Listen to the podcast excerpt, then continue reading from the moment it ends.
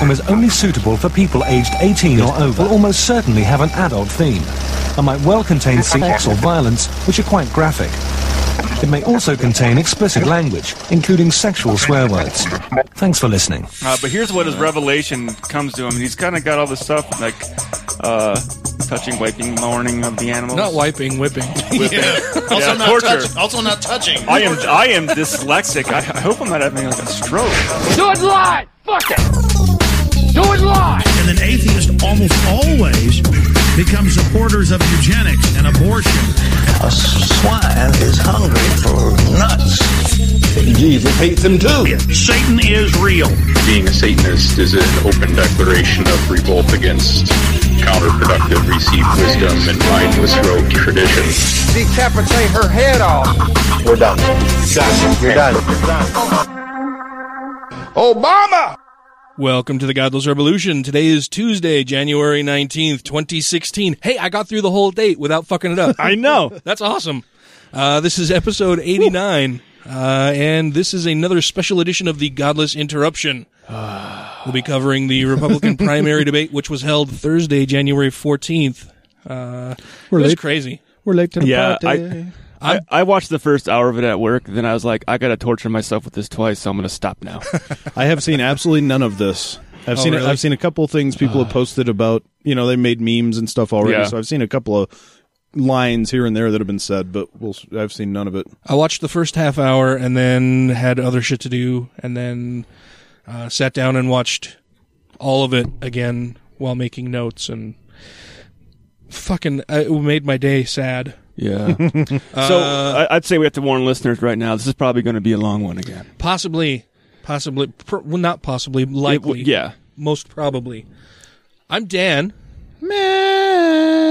Matt. And I'm and I, I, I I'm Ryan. we do not have a guest here with us this evening, No. but I I listened to the show that we had uh, last week with Jeff, and Yeah. I, I mentioned to you guys earlier that that was a really good show. He was a great guest. Yes, he was. He's a lot of fun. Uh, anyway, you can find us on Facebook at facebook.com slash godlessrevolution. Send us an email at godlessrevolution at gmail.com. Uh, Twitter our twatter at TGR podcast. Call or text us at 33081rebel. That's 330-817-3235. You can find us on Stitcher, iTunes, and just about anywhere else you get your podcasts, including our Podbean site at godlessrevolution.podbean.com. Mm-hmm. I will be working on a regular website for us Yeah. sometime here in the near future. Please be sure to give us a rating. Uh, you know, rate us through your app or out on Stitcher or iTunes or wherever else you, you happen to be finding this and let other people know how much you like the show. Yeah, rape us through your app. That'd be great. Ra- don't rape us. I don't want to be raped. No, rape's bad. Oh yeah, yeah. Don't rape anybody. so, oh, real quick before we get into the Republican debate, um, I wanted to go over a little bit. So the Republican debate was on Thursday. Yeah, yeah, Then there was a Democratic debate on, Sunday, yeah. and it was it was a pretty fiery Democratic debate. It was it was the most contentious of any of the Democratic debates. Not that there have been a whole lot of them. Thanks, Debbie Wasserman Schultz. Yeah. Fuck you. on on during playoff NFL team Yeah, it's prime time. Yeah, um, Come on. I, I think you know. I of course I think any one of the three Democratic candidates that are running right now would be better than any of the options that the Republicans have have put forth thus far Yes. uh, by leaps and bounds. Yes. Um, I think early on in the early on in the Democratic debate, O'Malley had a great line about agreeing with both Sanders and Clinton that they are both inconsistent in their views on gun control because they were they were going back Yeah. and forth and attacking each other. yeah. Uh, Clinton seemed really snarky during a lot of the questions, especially about health care.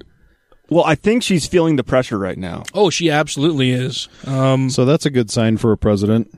yeah, You get under pressure and you start to lose it. you get all snarky. But even with Bernie, because he said right off the bat, he goes, "I'm not going to go after people personally, like underneath the tax." But he's kind of like, "I might have to now." Well, I don't I don't think that he necessarily has to attack anybody and I- and I appreciate that he's not. The thing that that bothered me, and you know, I've I've been leaning toward Sanders as this has all gone Have on. ya? Yeah. The thing that the thing that really threw me into Sanders' camp, af- especially after the most recent debate, was just the way that Hillary Clinton has to caricature his positions and his and his views on things in order to try to swing votes her way. Like Yeah. she's Yeah. being disingenuous in the way she talks about his policies and positions on things, and that really bothers me. Yeah. Yeah, I would I would say one of the big things too, even from the last debate, was the way in which Bernie Sandal, Sanders, Bernie Sandals, It's an all inclusive. come to the islands. Uh, the way he handled the apology for something that was not entirely clearly the Sanders campaign's fault. Yeah. with Yeah. the, the the emails. yeah the emails. Or so, the, I mean, yeah, more network. emails with Hillary. Yeah. Yeah. Uh, but anyway, yeah, I mean, he just immediately apologized and But Yeah. but even when Hillary's attacking him on his his gun voting, he he has an, a good answer to why he voted that way. Yeah, well, and it, like I said, it just bothers me that she misrepresents what he's actually saying Yeah. in order to get votes. I think that's, I think that's Yeah. dirty pool. That's That's that's, something that you would expect from the Republican Party, Yeah. not somebody who is is trying to be taken as a serious candidate who who only wants to talk about the issues. And that was something else Bernie mentioned during the debate was. You know, they, they brought up uh, Bill Clinton's past indiscretions. Yeah. And Bernie said, you know, and, and the moderator said something like, at the time you said they were you know, disgusting or deplorable or whatever language they used. And he said, they said, do you, would you still say that now? He's like, yeah, I would. I would still say that they are like that, but that's not what we're here to talk about. Yeah. We're here to talk about the issues. Yeah. yeah, and it's Hillary, not Bill. Yeah. And, and yeah, and we're not voting for Bill Clinton. So I, I really appreciated that. One thing I thought that he stumbled on and that he has yet to make a clear case for, and it, and it bothers me because it, it seems to me a pretty cut and dry, easy explanation for things is, is when he, you know, it's, and I think it's because he gets really nervous when people are like, oh, you're going to raise taxes. Yes, of course. And, and he, he hears that and gets nervous and, and just stumbles over it when talking about his healthcare proposals. And it's, it's really simple and easy. So I'm going to break it down. so right now, let's say that you are paying $10,000 a year in healthcare premiums. Bernie is saying that rather than paying that $10,000, we will increase your taxes by $5,000 Ah. and that's what you will, you know, and these are all just, you know, ballpark numbers, Yeah. but this is just an example. Yeah, so, yeah, yeah. So rather than pay the $10,000 in health insurance premiums, you'll pay $5,000 in taxes and then you won't have to pay Anything else. again. Yeah. Right, right, Yeah, right. you'll be you'll be pocketing that extra five thousand dollars, Yeah, Yeah. right, as right, well right. as your co-pays, your deductibles, and not having to go through all of that hassle either. Yeah. But and da- and I mean, if he was just clear and could say something concise like that, I think that would go a long way toward toward swinging people more toward, oh yeah, okay, that's no problem. Yeah. Right, and what right. people don't understand is you're already paying taxes for healthcare that you don't get to use unless you're on Medicare. Because all Medicare is the single payer tax, sys- a single payer healthcare system. Yeah, yeah, you're already paying. You're already Medicare. paying it. You just don't get to use it, and then you got to pay extra on top of that for your own personal healthcare. Mm-hmm. but but guys, isn't that socialism? no, it's We already basically have know, a I know. socialized healthcare system when you figure in the costs of people with no insurance going to emergency centers. yeah. and and being treated, and then those costs to treat the people who don't have coverage are passed on to everybody else Yeah, who still right, does. Right. I mean, it's still it any way you slice it, it's still a socialized healthcare system. Yep. It's just that everybody's paying a whole lot more than they need to. Yeah, right now. exactly. And as much as I don't like Michael Moore, he did have a good thing in his documentary Sicko, where he went over to Europe where they have socialized healthcare and he was talking to a doctor and he's like, "Oh, you're uh y- y- that's a nice car you got there." And he goes, "Oh, you must be living in a horrible place to afford that car." And he goes, well, "That's like, oh, you got a really nice house. How can you afford all this when you have socialized healthcare over here?" He's like, "I make three hundred thousand dollars a year." Because I make a lot of money. Yeah. He goes, Yeah, I don't make the millions a doctor in America makes, but I don't need that to yeah, live I'm, nice. I'm comfortable. I'm- is, yeah, I live fairly well yeah, off of the payments I get from socialized through the socialized healthcare system. So yeah. Um, so somebody had posted on Facebook. I'm not sure whose phone is making that noise. We'll get my phone off the table in case it's me. Um, but somebody had posted on Facebook asking who they thought won the debate. yeah, and you know, really it comes down to what metrics you want to to use as a marker. I think overall, uh, Clinton was was more was better spoken. Uh, she was she was a lot more clear in everything she was saying. She was very politic in the things that she was saying. Very She- polished. yeah, very polished. She hit all, you know, she hit all the right notes. Didn't really stumble. I, I think Sanders, like I said, stumbled on the on the question of taxes and and healthcare. If you want to look at the debate as a whole and the the topics that were discussed, the whole debate centered around Bernie Sanders and his positions. I mean, that's Yeah. what they talked about. That's what all three candidates on stage were talking about. Were were Bernie Sanders Trying to take him down? things. Yeah.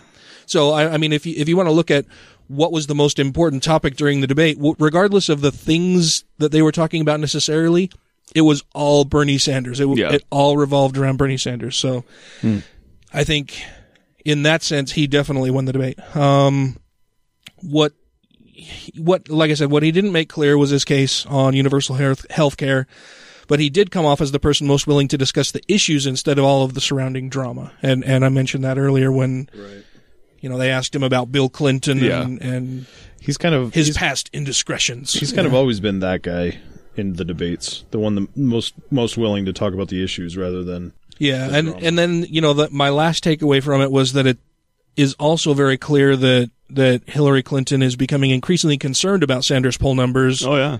and the looming possibility that he'll that she's going to lose the election again to someone who nobody really thought had a chance to win it. right in the beginning. Yeah, yeah, yeah. So Interesting points. Yeah. I mean, last time she went down like the Titanic. Now she's going down like the Hindenburg. oh, and also Like the I- Hil- Hildenberg. I Yeah. I feel like I feel like one of the moderators during my little summation there in that I did not give O'Malley much time for anything. yeah, that's true. I mean, I like I like Martin O'Malley. I think Yeah, he's a good yeah. guy, but they they they treat him as, a, as an afterthought. Yeah. It's probably gotten to the point where, like, well, we give out questions based on your polling numbers. O'Malley, you polled at 2%, so you get two minutes. the whole thing. you get yeah. two percent of this whole debate. Yeah. Yeah. yeah, which is which is unfortunate. Yeah, I, li- I like O'Malley. Yeah, I, I, think I- he's a pretty good guy. I- I think it's funny too because I I, I have a hard time deciding if it's just O'Malley or uh, he's trying to do something desperately to gain poll numbers, but he's he's he's not a guy to mince words. I've found in most of these debates. He's he's he's pretty Yeah, he's pretty straightforward. Yeah. yeah. yeah, he's a straight shooter for sure. Uh, with that, why don't we get into the debate? Into the shit show we call the Republican primary. But first, a little musical interlude. Cowardice. Apologies for freedom. I can't handle this. When freedom brings, answer the call. On your feet, stand up tall. Freedom's on our shoulders. USA! Enemies of freedom. Face the music. Come on, boys, take them down. President Donald Trump knows how to make America great. Deal from strength or get crushed every time.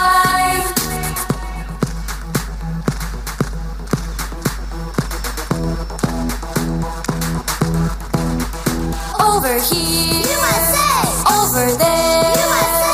Freedom and liberty everywhere. Oh, say, can you see it's not so easy? But we have to stand up tall and answer freedom's call.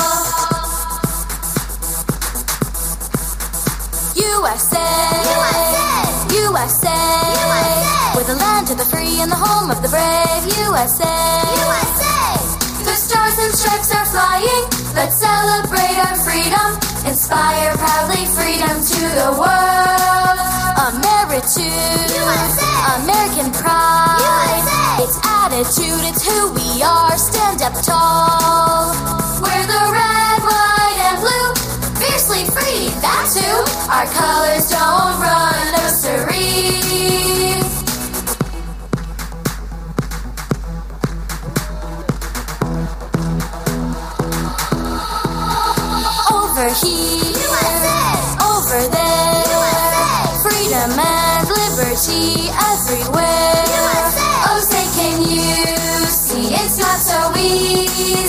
but we have to stand up tall and answer freedom's call.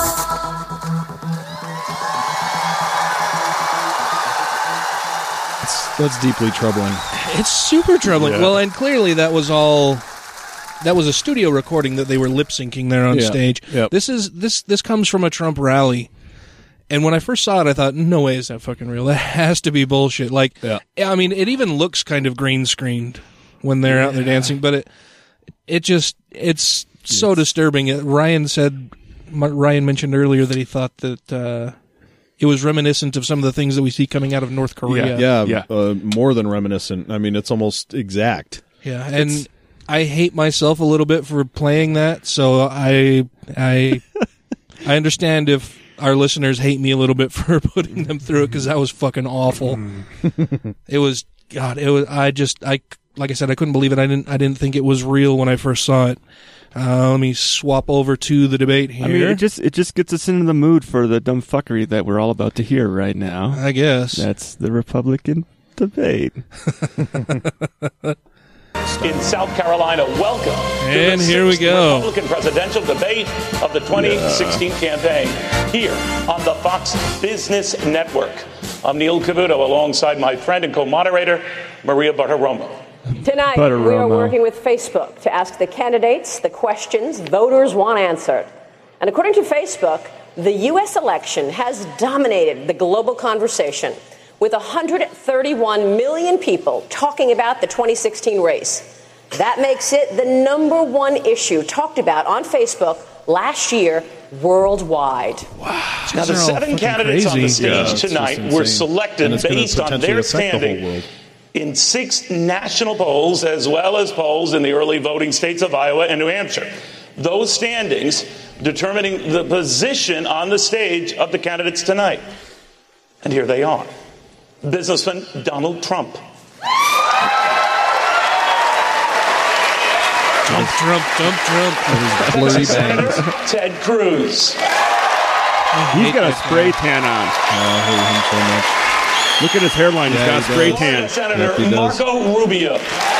I was really surprised at how pasty Jeb Bush looks in Oh. this. He's super white. It is winter. Surgeon Ben Carson. Carson looks like he's got a spray on too. New Jersey Governor Chris Christie. And Chris Christie just looks like he stinks. Yeah. He always Florida looks like he Governor smells Jeb bad. Bush. Look how white he is. He's like super pasty. He probably said he didn't want to wear makeup. Didn't, And uh, didn't realize how much John lights Kasich. affect you on stage. Tonight's rules are simple. Up to 90 seconds for each answer, one minute for If each they're so follow-up simple, why can't they follow and if them? a candidate goes over the allotted time, you'll hear this. So let's get started. Candidates. Jobs and growth, two of the biggest issues facing the country right now. In his State of the Union address earlier this week, the president said, quote, "We have the strongest, most durable economy in the world. And according to our Facebook research, jobs is one of the biggest issues resonating across the country, including here in South Carolina. The president is touting 14 million new jobs and an unemployment rate cut in half. The president says that anyone who claims America's economy is in decline is peddling fiction. Senator Cruz, what do you see that he doesn't? Well, Maria, thank you for that question, and let me say thank you to the state of South Carolina for welcoming us. Welcoming him Let on. me start. I want to get to the substance of the question on jobs, But but, you I want wanna start say with something something else. Today, many of us picked up our newspapers, This is opening line. and we were horrified Yeah. to see the sight of 10 American sailors on their knees with their hands on their head. In that State of the Union, President Obama didn't so much as mention the 10 sailors that had been captured by Iran. President Obama is preparing to send a hundred They had billion barely been dollars or more. Yeah. to the Ayatollah Khamenei. And they're getting released. And I'll tell you, it was heartbreaking. But the good news is the next commander in chief is standing on this stage. No. no, he's not. No. The funny thing is, is those sailors fucked up and drove into Iranian waters. And I give you my word, if I am elected president, no serviceman or servicewoman will be forced to be on their knees, and any You nation that promise that, captures our fighting men and women will feel the full force and fury of the United States of Yeah, how America. the, how the fuck does he think he can promise that? That's so bullshit. Basically, what he just promises if any of our soldiers illegally go into question. another country's waters, we're going to bomb the fuck out of a them. rosy picture of jobs. And you know, he's right. If you're a Washington lobbyist, if you make your money in and around Washington, things are doing great. The millionaires and billionaires are doing great under Obama, but we have the lowest percentage of Americans working today of any year since 1977. Median wages have stagnated, That is not and the. Obama Clinton economy has left behind the working men and women of this country. The reason all of us are here is we believe we should be fighting for the working men and women of this country and not Washington, D.C. Thank you, sir.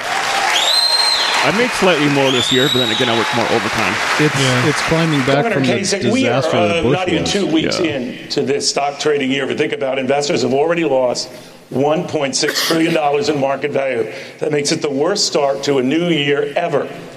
Many worry that things could get even worse, and that banks still and hasn't financial dipped to stocks Bush era are levels. particularly Yeah. vulnerable. Now, if this escalates like it did back when Barack Obama first assumed the presidency, what actions would you Yeah. take if the same thing happens all over It again? It didn't get there because of Obama. It the- was there because of a previous president. So I, I mentioned to you guys before we Yeah. started recording that Yeah. the moderators are fucking bullshit throughout this whole goddamn thing. Well, it's Neil Cavuto. I mean, They, I mean, it's it's questions like you know Barack Obama, bad president or worst president ever. Yeah. yeah, yeah, yeah. I mean, it's all those types of leading questions It's, it's, where a, they it's, it's an Obama hate party. they Yeah, beg yeah, the question with everything that they ask the candidates.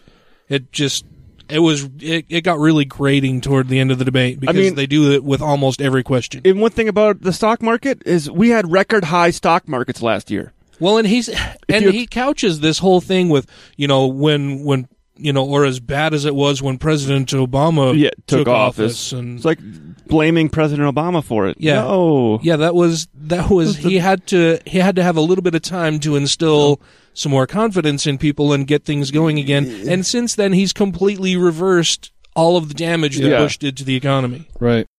over the presidency. Well, look, it takes three things basically to grow jobs, and I've done it when I was in Washington when we had a Seeds, balanced water, budget. and dirt. had four years of balanced budgets, paid down a half a trillion of, of debt, and our economy was growing like crazy. It's the same thing that I did in Ohio. It's a Well, simple what'd you do? formula. Common sense regulations, which is why I think we should freeze all federal reg- regulations for one year, except for health and safety. It requires tax cuts because that sends a message to the job Freeze creators all federal that things are headed regulations. the right way. Yeah, well, and I wanted to mention really quickly too that Ted Cruz said, has said that job participation is at its lowest level since 1978. That's true. Factually, that's true. Right. What that doesn't include is the number of baby boomers Yeah. who are retiring. I mean, the the largest generation of people Is are retiring. leaving the workforce. And that's what I keep bringing Well, up to people. There's there's actually another thing to consider too, in that during during Bush's second term, um, the average American was working two or three jobs. Now that they can get a, a, a job that they can work 40 hours and still afford to live, they're dropping the other two jobs. Yeah. Well, yeah, there's that famous quote of President Bush talking to that single mother who says she's working three jobs, and he's like, "Isn't that great? Only in America Can could you work three Could you be working three jobs?" Yeah. Like, no. That's fu- she has Yeah. to work three Yeah. jobs because her other two Right. It's and her third Yeah, are not he- he paying just has enough no that she can have one fucking job. yeah. It's Asshole, not an like, aspiration in my life to work three jobs. That highlighted just how completely out of fucking touch Yep. these people are with the working poor. Yeah. Tax cuts, if you cut taxes for corporations and you cut taxes for individuals, Nope. you're going to make things move, particularly the corporate tax, which is the We've highest, tried of course, in the in the world. So he says that the U.S. corporate tax is the highest in the world, which is bullshit. It's not- it is no, not. that is not true. is a lie. Not even close. The statutory rate on corporate profits is 39.1%. That's the statutory rate. But that doesn't take into account deductions. Uh, with deductions, things like health insurance, pensions, investments for the company. Uh, the effective tax rate on average is 27.1% for corporations, which is below average. It's below the average for countries that belong to the Organization for Economic Cooperation and Development. That's a group that includes most advanced industrialized nations. So we I are below average. My tax percentage is almost equal to what they are. I, I did the math on mine after taxes, without including Medicare and Social Security. I'm paying 22 percent state and federal. Yeah. Yeah, but I mean, for him to say that it's the highest in the world is just a fucking lie. It's just bullshit. lie. And even the rate that we do have is not what corporations actually pay. Right, right, right. In addition to that, we have to have fiscal discipline. We have to show that we can march to a balanced budget. And when you do that, when you're in a position of managing regulations, when you reduce taxes, and when you have fiscal discipline, you see the job creators begin to get very comfortable with the fact that they can invest. Right now, you don't have the you have taxes that are too high. You have regulations. I mean, come on, they're affecting everybody here, particularly our small Soul money businesses. regulation. They Yeah. are uh, here, particularly our small businesses.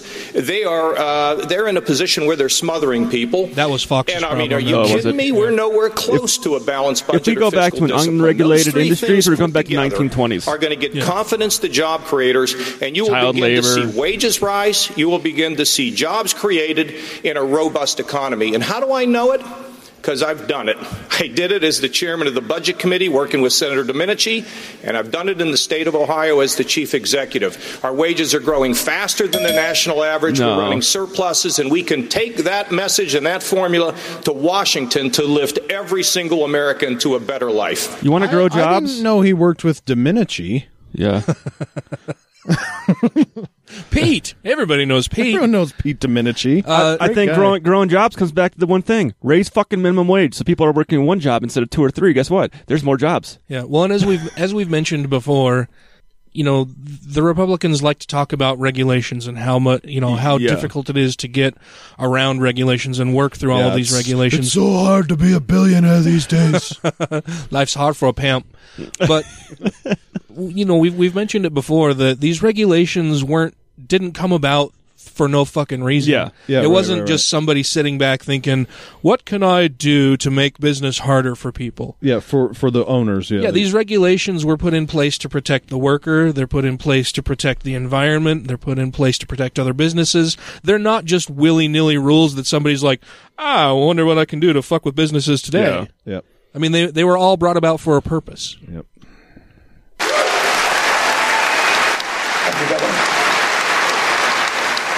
We know that recent global events have many people worried.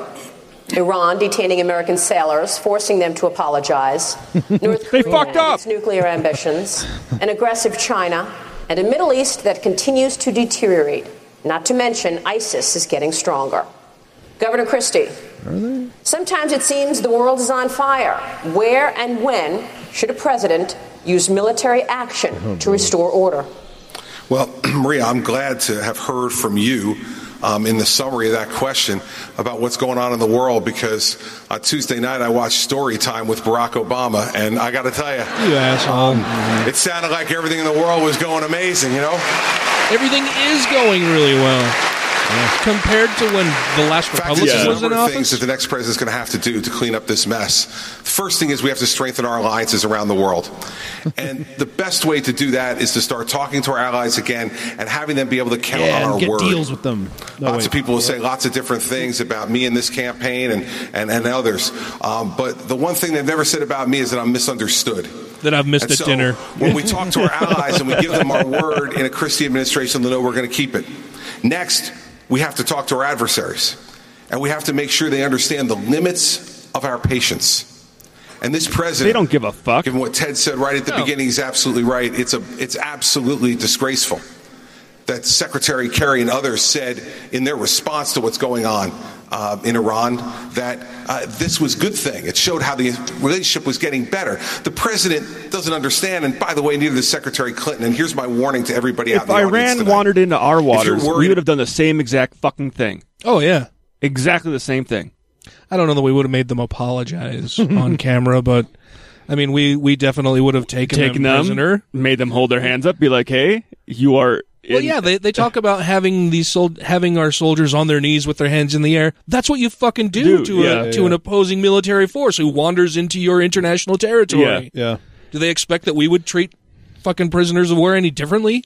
or or people if like if our, if Iran ran a couple boats aground in Florida that we wouldn't do the same fucking thing? Dude, we do that to our own citizens when they get arrested. I forget about foreigners. I mean, well, yeah. and then even when Obama was giving his speech, even before he gave it, they even said Iran's like, yeah, we're going to let him go in the morning when it's light out and it's safer seas. Yeah. So we'll just feed him and take care of him right now. And then once no everything's better, we'll let him go. Yeah.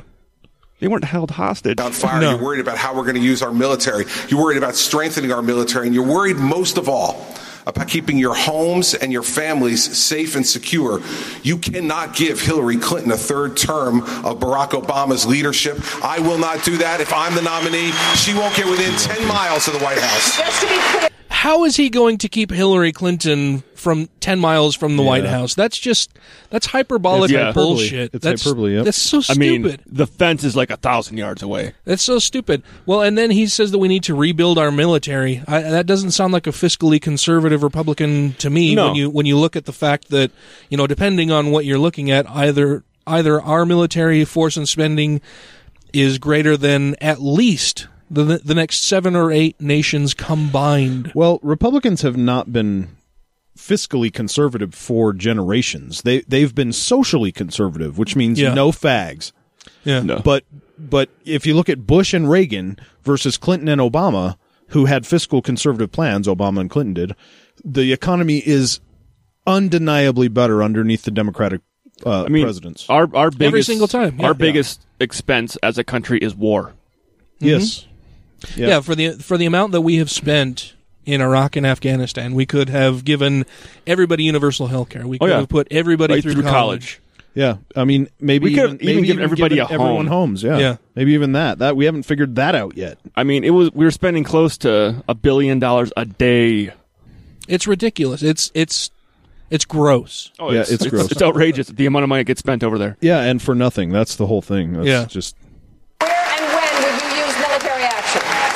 Military action, Maria, would be used when it was absolutely necessary to protect American lives and protect American interests around the world. We are not the world's policemen, but we need to stand up and be ready. And the problem, Maria, is that the military is not ready either. We need to rebuild our military, and this president has let it diminish to a point where tin pot dictators like the mullahs in Iran are taking our Navy ships. It is disgraceful. And in the ah. Christie administration, they would know much, much better than to do that. Tin pot dictators who Chris Christie and the rest of the Republicans on stage are pissed off that the United States made a treaty with to get Yeah. to help, you know, to keep Iran from getting Get nuclear, weapons. right?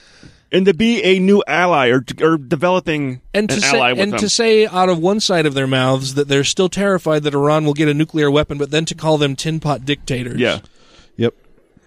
Fuck you, Chris Christie. When earlier he said he wanted to get to talk with our The adversaries. The president just Yeah. told the nation uh, two nights ago that America's back and that the idea that our enemies are getting stronger or that this country is getting weaker, well, it's just rhetoric and hot air. now the Democrats go even further, sir, saying uh, Republicans even suggesting such comments actually embolden our enemies.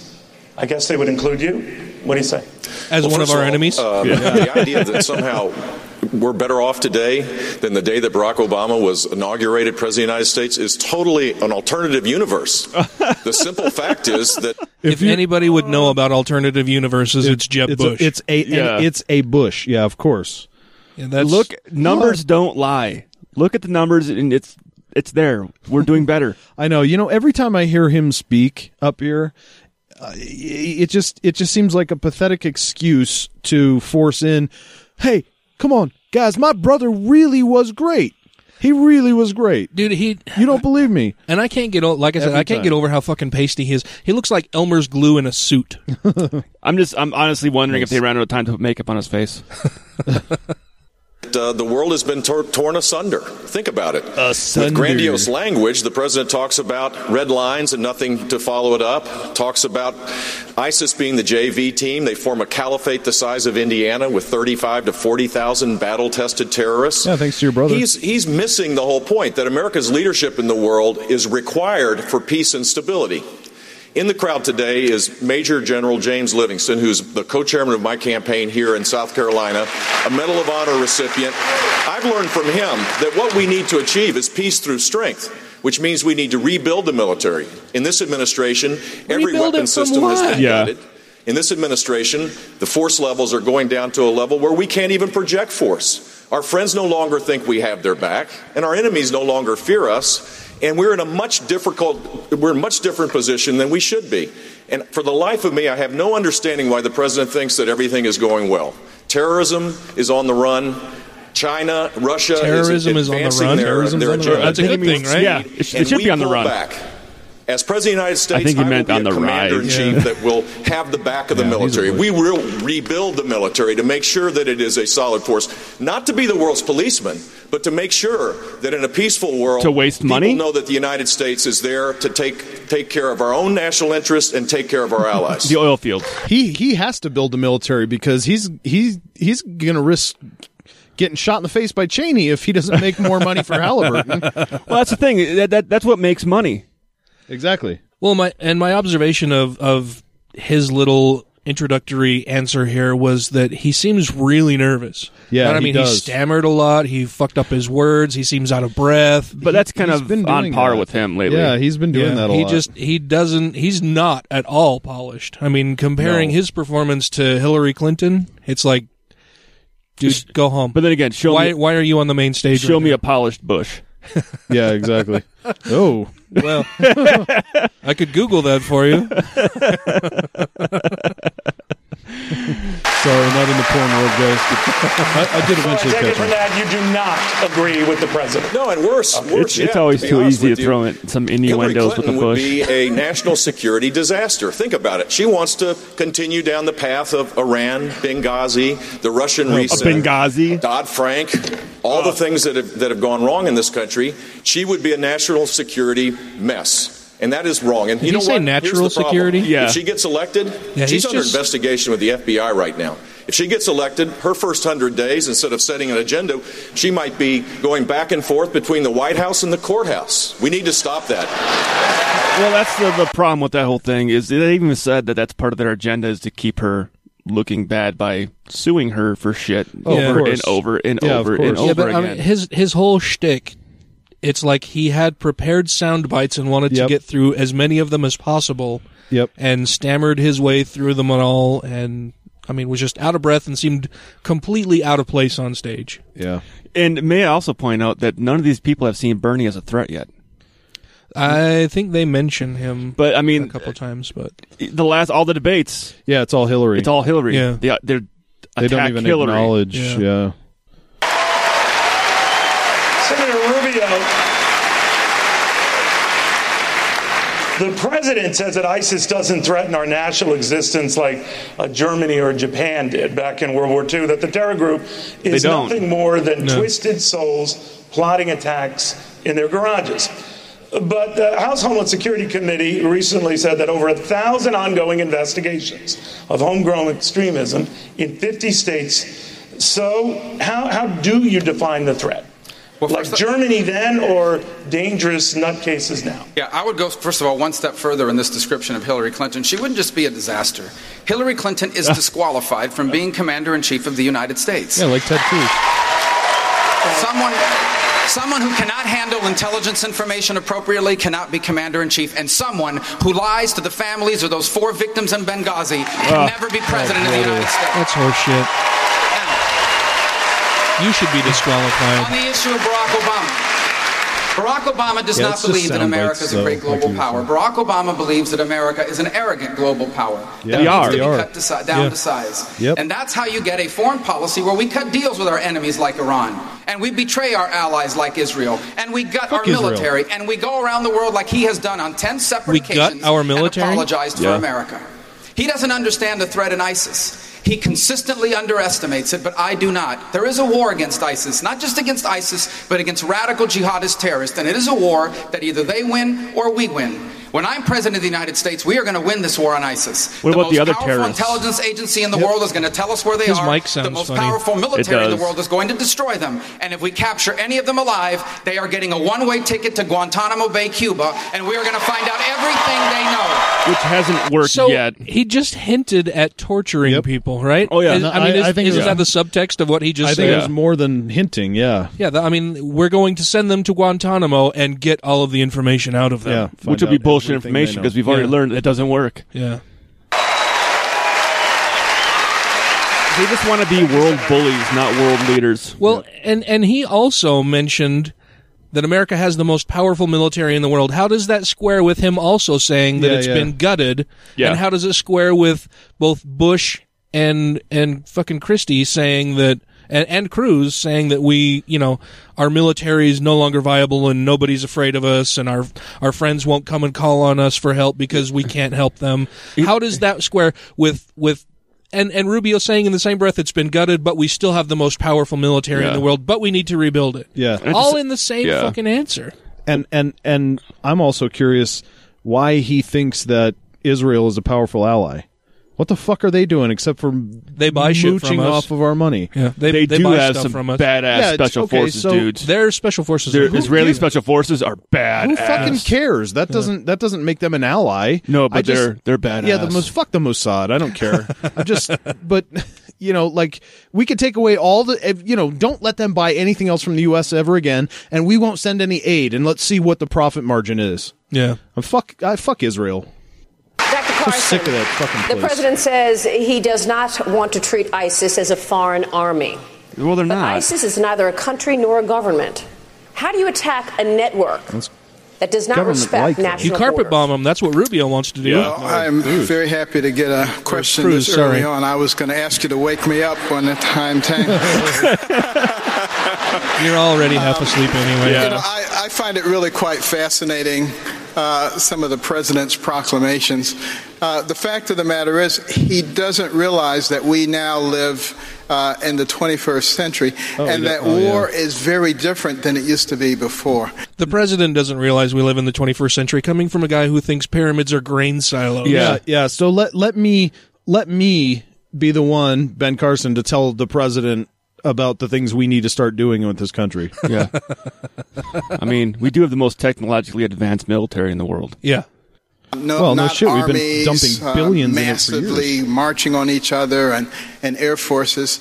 Oh, so he's about to go full potato and start talking about EMPs and exoatmosphere thermonuclear Bullshit. explosions that Except will that he has no clue what he's even saying. Yeah, that will destroy our our electrical grid. What is the exoatmosphere? Oh, it's I, I had to I did some research after listening. Is to that this even a thing? Yeah, it, Oh, it's okay. a thing. It's it's basically the the the area just just outside Earth's regular atmosphere before Hmm. you enter outer space. Okay. or before you enter space outside. So a the suborbital area. Yeah. We have dirty bombs and we have cyber attacks and we have people who will be attacking our electrical grid. And, you know, we have a whole variety of things that they can do, and they can do these things simultaneously. And we have enemies who are obtaining nuclear weapons that they can explode in our exo-atmosphere and uh, destroy our electric grid. I mean, just think about a scenario like that. They, they, There's a way easier way to go about it. they explode the bomb. we have an electromagnetic pulse. They hit us with a cyber attack simultaneously. Uh, uh, so how does so he he said just think about this. Think about how if this would happen. Okay, Ben Carson, you just said that they would hit us with an EMP that would knock out our electrical grid, mm-hmm. and then simultaneously they would hit us with a cyber attack. Attacking what? If after all Of of, our our electrical grid gone. is gone Yeah. and there's nothing online, what the fuck would they be attacking? You kind of need electricity to keep those systems online in order to hack into them. And and for and then for him to say, think about this. Just think about this for a second. It's like, dude, I'm thinking about you should have thought are. about it before you opened your goddamn I'm claptrap. I, I, And- claptrap. that is a, that is a good face right there. I had to I had to get a picture of the little face that I paused Ben Carson on here. That's like the most excited you will ever see him. Yeah. yeah, busy flap doodling Dirty about. EMPs. Uh, can you imagine the chaos that would ensue at that point? He needs to recognize that those kinds of things are, in fact, an existential threat to us. No, but they're not. Here's the real key: we have the world's best military. Even though he's done everything he can to diminish it, and the fact of the matter is, if we give them So we currently have currently he just said we currently have the world's best military. Yeah. Great. Then why do we need to spend more money on Yeah. it? What do we need to rebuild? Because Obama has done everything in his power to diminish it. Yeah. Everything. and we don't tie their hands behind their back, they can get it accomplished. Hmm. He's a lunatic. Yeah. You know what happens when we let soldiers do whatever they want? Yeah, They State murder. Union, the president pointed to a guest who was a Syrian refugee, you might recall, whose wife and daughter and other family members were killed in an air attack. Now, he fled that country seeking asylum here, ultimately ended up in Detroit, where he's now trying to start a new life. The president says that that doctor is the real face of these refugees and not the one that you and some of your colleagues on this stage are painting. That you prefer the face of fear and terror Yeah, of course. and that you would refuse to let in anyone into this country seeking legitimate asylum. How do you answer that?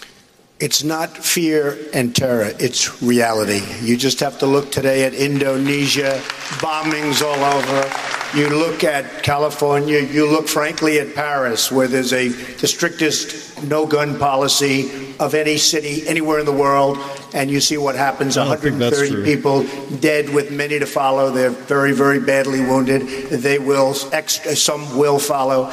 And you look around and you see what's happening. And this is not the case. When he introduced the doctor, very nice, everything perfect, but that's not representative of what you have in that line of migration. That could be the Nice great guy. Trojan horse. It could be people that are going to do great, great destruction. There's when a I ton of looked at the terrorists migration, hiding I inside looked that at the doctor. line, Yeah. I said it They'll actually spill on out like show fucking recently. Russian nesting Where dolls. are the Right out of women? his They look like. Very few women, very few children, strong, powerful men, young, and people are looking at that and they're saying, "What's going on?"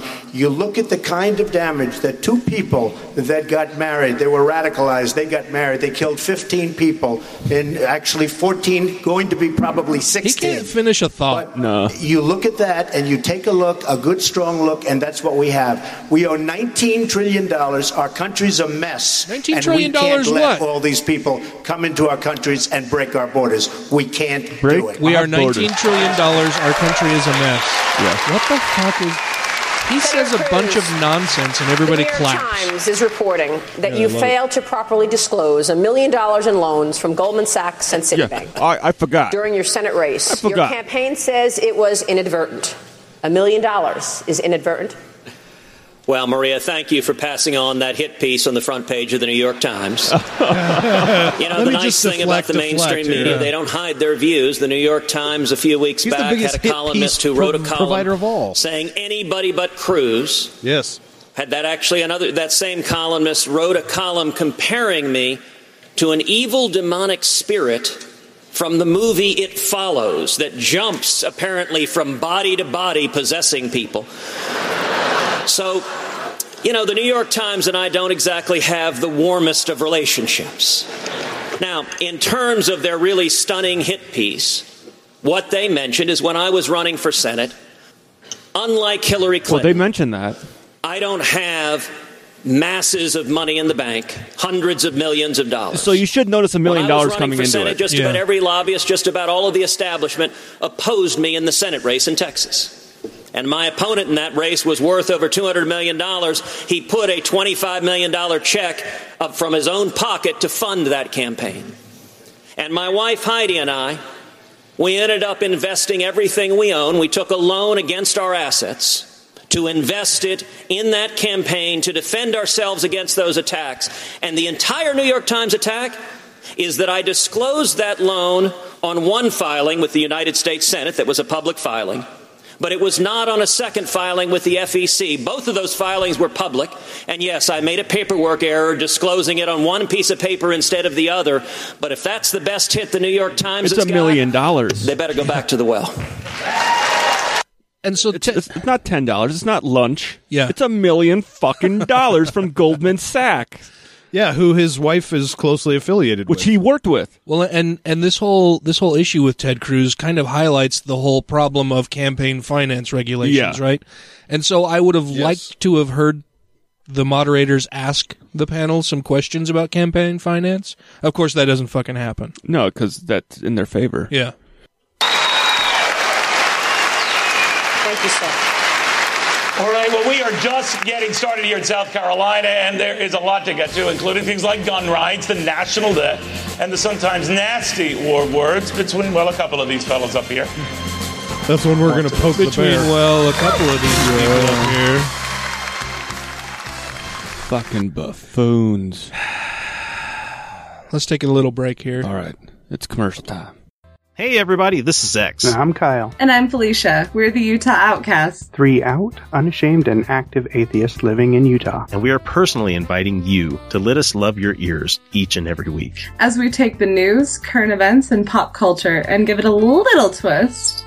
A love twist with consent. And we'll be joined each week by a special guest to tell us what makes them an outcast like us. Come find us. The Utah Outcasts. On podhell.com, Stitcher, iTunes, Google Play, Facebook, Twitter, and YouTube. and on UtahOutcast.com. We finally bought that domain off the kids handing out mixtapes in the mall. Come be an outcast with us. Take care of yourselves out there. Bonne nuit. And you're welcome. To the Republican presidential debate right here in North Charleston, South Carolina. Let's get right back to the questions, and I'll start with you, Senator Cruz. Now, you are, of course, a strict constitutionalist. No one would doubt that. And as you know, the I US would doubt that. I would doubt it quite. He's ever read the goddamn thing. Are eligible for the office of President of the United States. Stop me if you've heard this Just before. like the Bible, he born- Me if you've heard this before. you were born in Canada People questioning your American natural-born mother, so you were and are considered an American citizen. But that fellow next to you, Donald Trump, and others have said that being born in Canada means Not you just are the not crazy guy. natural born, and that has raised questions about your eligibility. Eligibility. Do you want to try to close this topic once and for all tonight? Well, Neil, I'm glad we are focusing on the important topics of the evening. Well, actually, that is kind of important. Are you eligible to be president? That's yeah, that's a that's a fairly important issue to be covering for somebody who's running for president. You know, back in September, uh, my friend Donald said that he had had his lawyers look at this from every which way. And there was no issue there. There was nothing to this birther issue.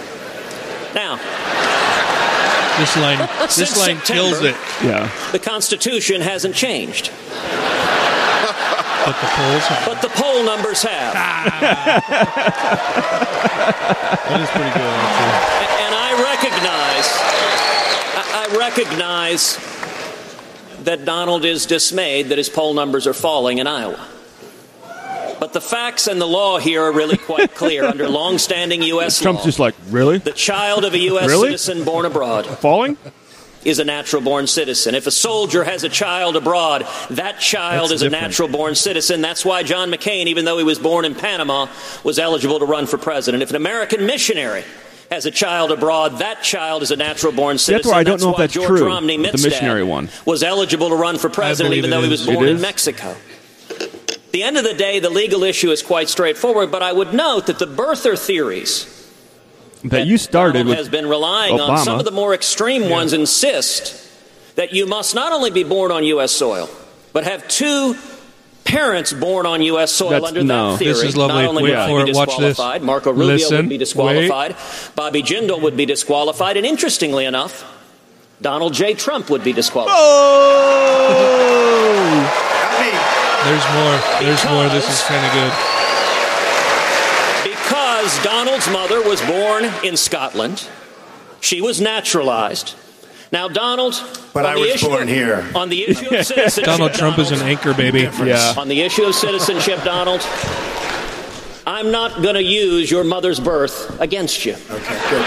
Okay, because it wouldn't work. You're an American, as is everybody else on this stage, and I would suggest we focus He's like, eh. on who's best prepared to be commander in chief, because that's the Wait, most Bernie's important question facing Yeah.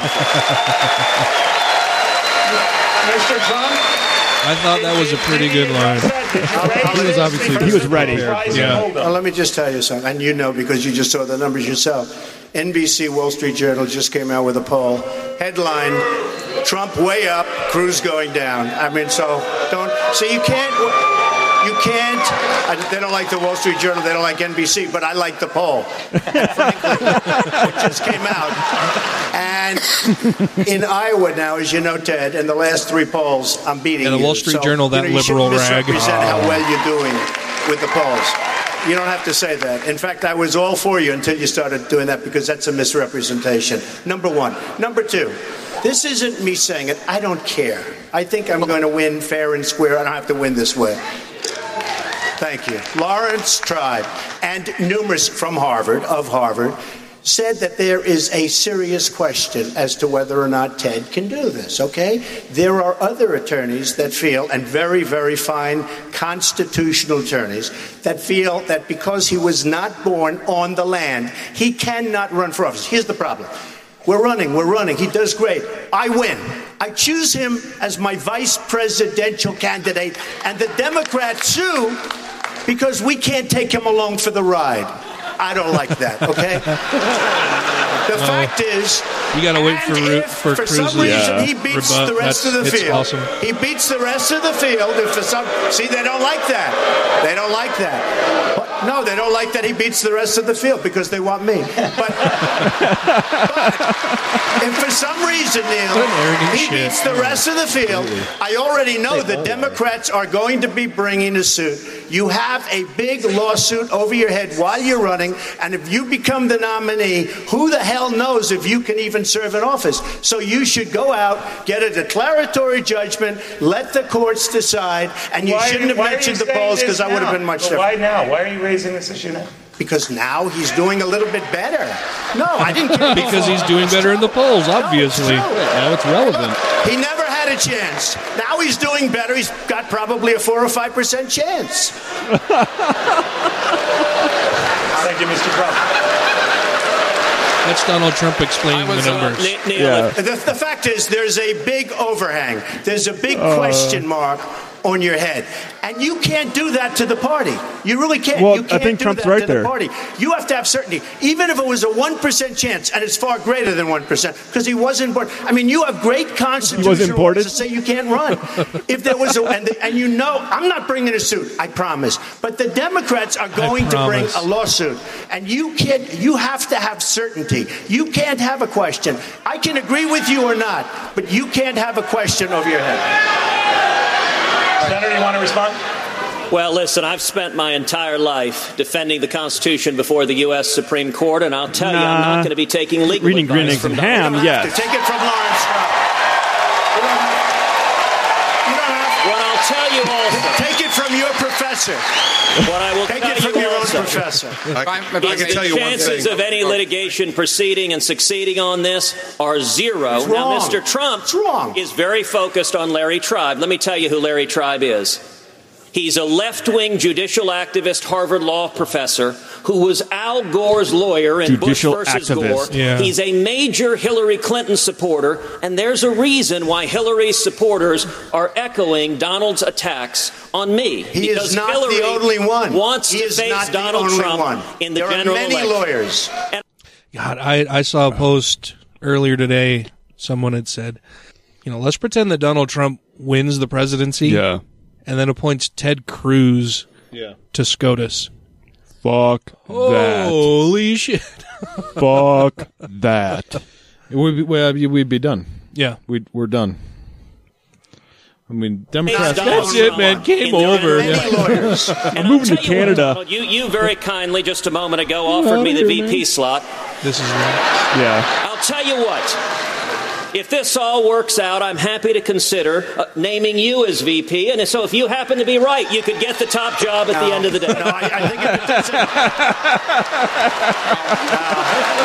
I like that. that. I like it. I'd consider it, but I think I'll go back to building buildings if it doesn't work out. Actually, I'd but I have to a get you to feeling. build I have a a feeling it's going to work out. Get you to build a wall. I was Hey, Neil, Neil, Neil, Neil, I can invoked tell- in that Neil- question. I want to. Neil, I can tell you this. Let me let me Neil, say I- this because I was invoked in that question. So let me just say in that answer. Let me say the real question here. I, I hate to interrupt this episode of Court TV. This is funny, too. But the real And it's just it's just who has the next uh, punchline. That's what this I think we have to get back to debate what is. this election has to be about. Okay, listen, we this is the greatest country in the history of mankind. But in 2008, we elected a president that didn't want to fix America. He wants to change America. We elected a president that doesn't believe in the Constitution. He undermines it. No. We believe we elected a president that's weakening America on the global stage. We No. elected a president that doesn't believe in the free enterprise system. This Bullshit. election has to be about reversing all of that damage. That's why I'm running What for damage? office. Because when I become president of the United States, on my first day in office, we are going to repeal every single one of his unconstitutional executive orders. When I'm president of the United Why don't you States, start with repeal them? Why don't you start Um, with Bushes? we are getting rid of Obamacare, And the we Supreme are Court has rebuilding our not deemed military, any of them and when I'm president, we're unconstitutional, not so I just guess gonna they all have a stay. president that gives a State of the Union and says America's the greatest country in the world. When I'm president, we're going to have a president that acts like it. and he just mentioned rebuilding the military again. Yeah. I hate the idea of American Carolina Governor exceptionalism. Nikki Haley, in her response to the State of the Union address, It's funny that you never hear people from the left saying like, uh, "This is the greatest country in the history of the world." Because that never happens on the left. No. We're a good country, but can we improve? Yes. Absolutely. Oh, There's yeah. always room for And improvement. uh, are we the greatest ever? Yeah. Americans should resist, I don't know. quote, the siren think so. call of the angriest voices. She confirmed she was referring to you, among others. Was she out of line? And how would a President Trump unite the party? Okay. First of all, Nikki this afternoon said I'm a friend of hers, actually a close friend, and I wherever you are sitting, Nikki, I am a friend. We're friends. That's good. But she did say she did say there was anger.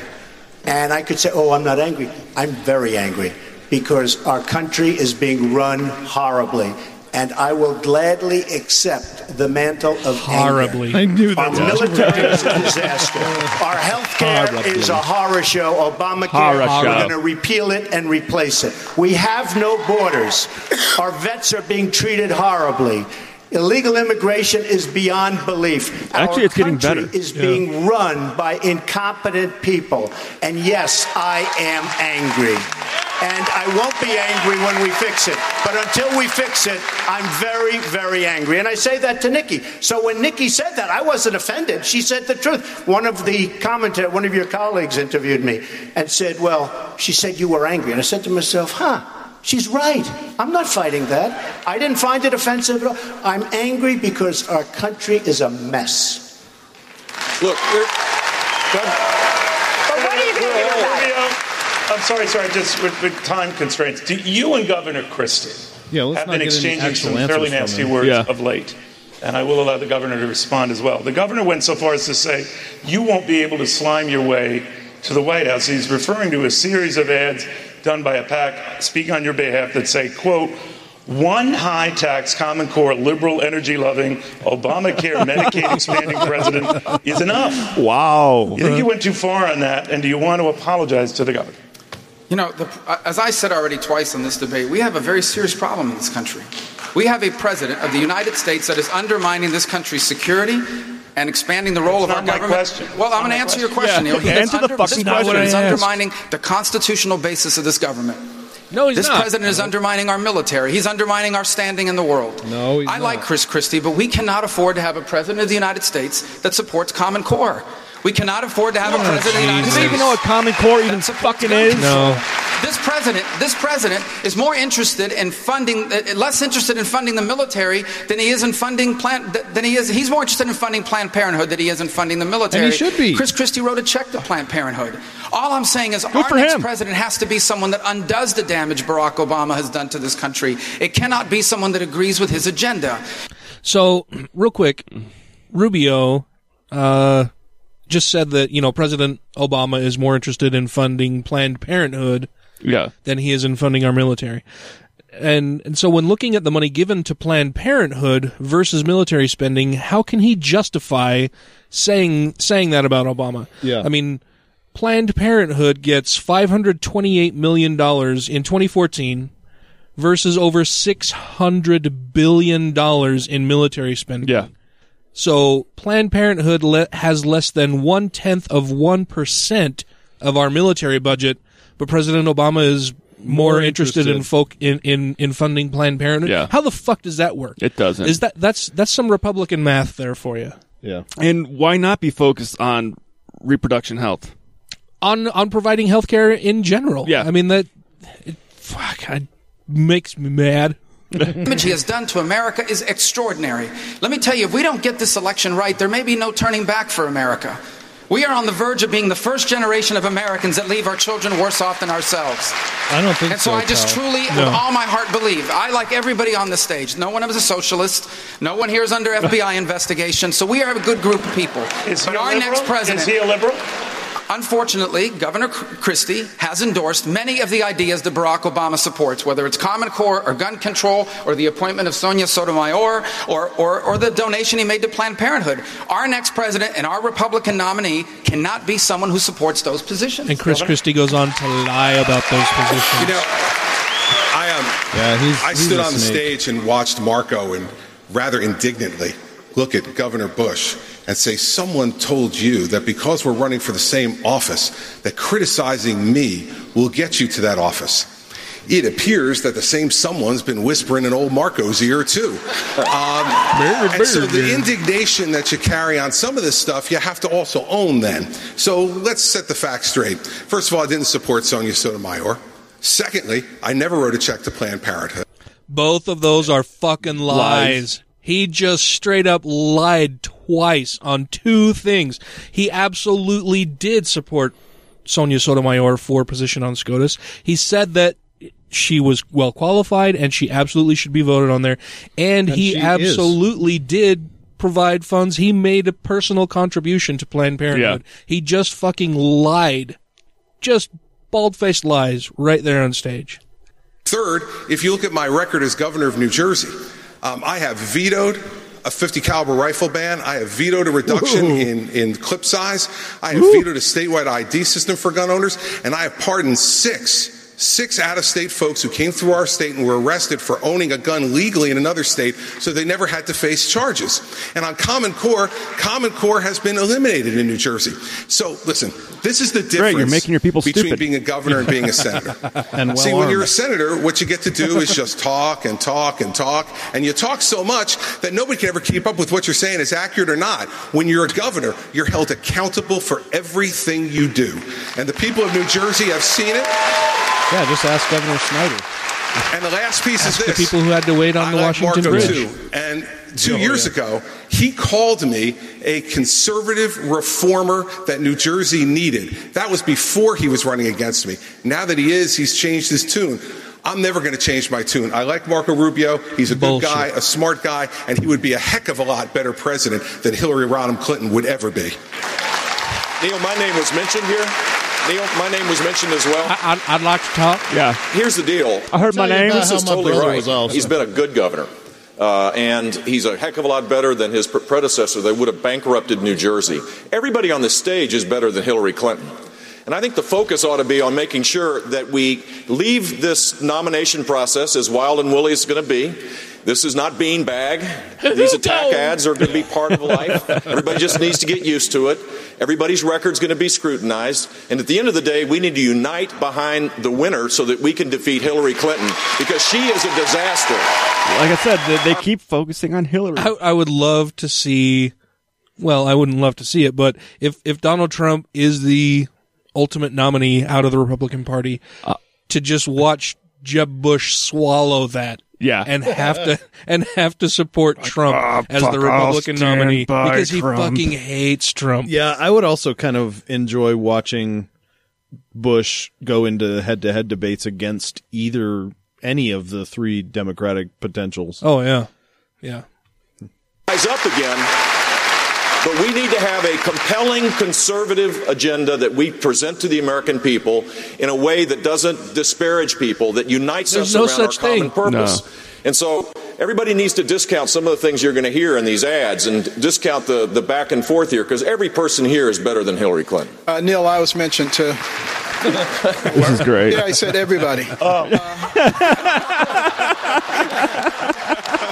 That's why I said he came up for And- comedy and I just hour. want to take this opportunity to say, you know, in the 2012 election, you know, we, and when He I said say we. Republicans tore themselves apart. You know, we have to stop this because, you know, if we manage to damage ourselves and we lose the next election and a progressive gets in there and they get two or three Supreme Court picks, this nation is over. What's wrong as with we being know it. progressive? We got to look at Yeah. the big What's picture wrong with here. Progress? He's talking about it like it's football. They get two or three Supreme Court picks. They get the first round pick. Clinton is getting some serious competition from Senator Bernie Sanders. Washington Yes. progressives He's now have at first-round 41% in the latest CBS New York Times poll. Vice President Biden sang his praises, saying Bernie is speaking to a yearning that is deep and real, and he has credibility on it. So now she's going to go full fox here. Uh oh. And it never go it full fox. Pisses me off. yeah, our country. that Sorry, let me. Oh, just sorry. Yeah, up a I was just going to say this real, question's and starting. he good. has credibility on it. So, what does it say about our country that a candidate who is a self-avowed socialist, No, that's not a whose socialist. 90% tax rate is too high, could be the Democratic nominee? Well, if that's the case, uh, we're going to win every state if Bernie Sanders is the nominee. That's not even an issue. Yeah, it's But not look, even an issue. Well, you you could not beat Bernie Sanders' grandkids right Yeah. now, Kasich. But that was that was part of what I was talking about when I said that they they just throw out ridiculous shit. Yeah. The moderators were terrible. Yeah. not going to be president of the United States. So here's this, this situation, I think, Maria, and this is what we have to, I, I've got to tell you, when wages don't rise, and they haven't for a lot of families for a number of years, it's very, very difficult for them. Part of the reason why it hasn't risen is because uh, sometimes Bush. we're not giving people the skills they need. Sec- sometimes it's because the Federal Giving them the Reserve skills? kept Is interest that rates so socialist? low that the wealthy were able to invest in, in strong assets like the stock market when everybody else was left behind. How do I make money from you it. I'll tell investing you in the stock else they're upset market? I don't. Stock market wasn't a strong years asset old, when Bush was in. And uh, some kid walks in and tells you you're out of work, and you don't know where to go and where to turn. Do we have an answer for that? We do. There are ways to retrain the 50 and 51 year olds because they've got great value. Yeah, put them back to work. You, uh, what else people are concerned about? Their kids come out of college, they have Lazy high debt, fuckers. and they can't get a good job. Well, Bernie's got a we got to do a lot about the high cost of high, higher education, but we've got to make sure we're training people for jobs that exist that are good jobs that can pay. Let me tell you, So wait, that wait, in wait. this So country, basically, in this country, basically, Kasich's plan is everything Bernie's plan is, but worse. Bernie He- he wants un- to do the Kasich, Kasich spin on just it, yeah. he Yeah. just illuminated all the problems, and then had very much worse solutions to those problems. Well, I don't think he even really gave a solution. Well, put put put the boomers back to work. You know, well As they- greeters. Walmart Yeah, well, greeters. He's 'cause- going to open more Walmarts so yeah, got because more obviously greeters. the, we're not going to expand Social Security. So you know, we'll Yeah. te- yes, there's absolutely a way to retrain fifty and sixty year olds to get skilled positions. Yeah, That's and he, what he and, said. He, and he threw in some ageism there when, when you've got some young kid who comes in and tells you that you're out of a job now. yeah, right, right. Yeah, because they have learned more skills than you. I, I mean, Right. uh, It, yeah. people are concerned about their economic future. They're very concerned about it. And they wonder whether somebody is getting something to keeping them from getting it.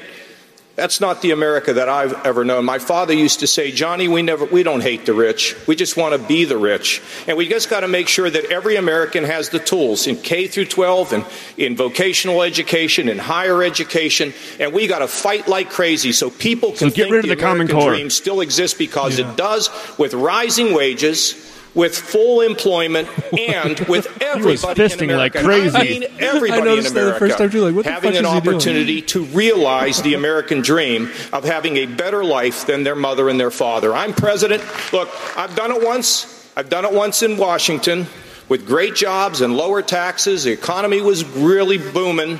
And now in Ohio, with the same formula, Yeah, wages Ohio, higher than the, than the national average, a growth of 385,000 jobs. It's not that hard. Just know where you want to go. Stick to your guts. Get it done because our, our Stick children and grandchildren Yeah. are counting on us to get it done. And folks, we will. You count on it. Carson. Uh, he doesn't have the mannerisms to be president. I didn't No. get my common core, so I don't know how to count. So so here's another gem from Maria Bartiromo. Uh oh. Candidates on this stage has brought let me up back Bill this up just a just a touch. One of the other candidates on this stage has brought up Bill Clinton's past Uh. indiscretions. Is that a legitimate topic in this election? No, it's not. No, And he's not running. what not do running. you think of the notion that Hillary Clinton is an enabler of sexual misconduct? Oh. Well, there's Right? no question Right? Bullshit. that we Well, should she don't give it up. look at any past president, whether they're married to somebody who's running for president or not, in terms of uh, their past behavior and what it means. But you know, here's the real issue: He got his dick sucked. Who cares? Is this America anymore? Do we still have standards? Is this America anymore? Is this real life? Yeah, exactly. Are we still in Kansas, You know, you look at what's going on, you see all the divisiveness and the hatred that goes on in our society. You know, we have a war on virtually everything Fueled by your race party. wars, uh, gender wars, income wars, religious wars, age wars. Every war. All you of can those imagine, fueled by his party. people That's a at world each other's war. throats. And our strength is actually in our unity. You know, you go to the internet, you start reading an article, and you go to the comment section. You cannot go five comments down before people are calling each other all manner of names. Where did that Welcome to the spirit internet. come Yeah. from in America? It did not come from our Judeo-Christian roots. I can tell you yes, that. it did. Oh, brother. It didn't come from our Judeo Christian roots. This coming from the guy who said that he tried to fucking stab someone. Yes. Did that come from his Judeo Christian roots? Well, not only Yeah. that, but look look at all the look at all the kinds of name calling there is in the bu- in the Bible about anyone who's not a Jew. Well, and look at all the fucking name calling and bullshit that they're saying about Right, each other right, on yeah. stage Right. tonight. Is that part of your Judeo Christian roots, you attempted stabbing motherfucker? Well, there was a lot of stabbing in the Judeo-Christian roots. yes. Where it came from. Fucker. We need to start once again recognizing that there is such a thing as right and wrong. And let's not let the secular progressives Oh. drive that out of Ooh, us. The majority of people in America actually have values and principles, Oh, and fuck they you. believe in the very things that made America great. They've been beaten into submission. It's time for us to stand up for what we believe in. Fuck you. I think people who are secular progressives are way more in line with being more equal to people. Yeah, fuck you. well, and dude. they're way more in line with what the Constitution has laid out about how our government should yeah, operate. Yeah. You know what? I I don't want to, but I'm going to go there. Ben Carson, you wouldn't have the right to be on that fucking stage if it wasn't for progressives. Yeah, Yeah, absolutely. fuck you, dude. Fuck you. yeah, yeah. Good fucking point, man. I yeah, he wouldn't be on stage. No, actually, he would be on a stage, but not for running for president. No, he'd be getting sold. yes. Yeah, Fuck you. yeah. dude. So so you know, I up- wasn't so I wasn't this irate about Ben Carson. He's just been this this dull moron Well, up because until you- now. But that shit pisses me off. Yeah. You were you were his lover. Shit. Yeah, I, I, yeah, I was his lover. I was his lover, and then he fucking betrayed me. that rotten bastard. That rotten bastard. So so coming up, it's if only going to he be had morals. so coming up, it's going to be made pretty clear that a lot of these candidates are considering Nikki Haley as their possible vice presidential Ah. uh, running mate. Which I think she, I mean, as as far as Republicans go, she would be a good choice for a, a running mate. I mean, she's They gotta pick a obviously woman there's to look obviously there's the identity politics involved where they would be nominating a woman to to run with them, which would do a lot to help the Republicans overcome their their Yeah. view. Their you, But the look at the last they woman they chose for They that. They have this war on women, and Yeah, it would, it would help them overcome their actual biases. yeah. All right, we are not done. Coming up, one of the top issues people are talking about on Facebook. Oh, apparently it's after the Guns. commercial. And you can join us live on this stage No. in the conversation. I don't. I don't want to be on that stage. I, I, I would rather be around more sane people. I don't want any part of your dumb fuckery. I this this whole debate, I, I just you know I watched it. I watched like I said, I watched like a half hour. Yeah. And then got called away to do other shit, and then I ended up watching Right here. that first half hour again. Yeah. and took copious amounts of notes, a, a copious amount of notes throughout the debate, and I was really fucking dreading having to watch this again. Yeah. I'm really glad you guys are here. I mean, this is right around the time when I said at work, I'm done. Yeah, this is why I don't watch it without you guys. questions. Governor Bush, gun rights, one of the top issues seen on Facebook, with close to 3 million people talking about it in the past month. Right here in Charleston, Dylann Roof, who's been accused of killing nine people in a nearby church, reportedly had not passed his background check when he got his gun. What is the harm in tightening standards for not only who buys guns, but those who sell them? First of all, I'd like to uh, recognize Governor Haley for her incredible leadership in the aftermath of uh, the Emanuel. And I'd like to indicate that I may choose her as my VP. Pander, pander, pander, pander, pander, pander. killings. I also want to recognize the people in that church that showed the grace of God and the grace of forgiveness and the mercy that they showed. Oh Jesus! They showed the grace Oh, of God, sweet who was not there to fucking defend them Yeah. or stop Dylann Roof from shooting the people in Because the church. if it was Or- an atheist, they would have gone out and seeked vengeance on the family. They they had the grace of God there with them to forgive, but not to stop the shooter Yeah. from fucking murdering people in a house of worship. Yeah. Yep. Or take take away those unclean thoughts that Dylann was having before he even set foot in that church. I mean, well, God stood idly by and watched Dylann Roof sit there in the pew, We- pray with these people, and then stand up and shoot them. At any given time, their omnipotent, almighty God could have chosen to stop this, Well, but did not.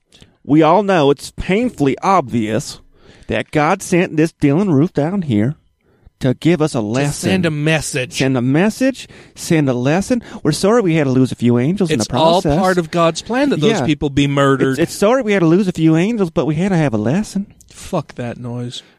I don't know if any of us could have done what they did one after another within 48 hours of that tragedy taking place.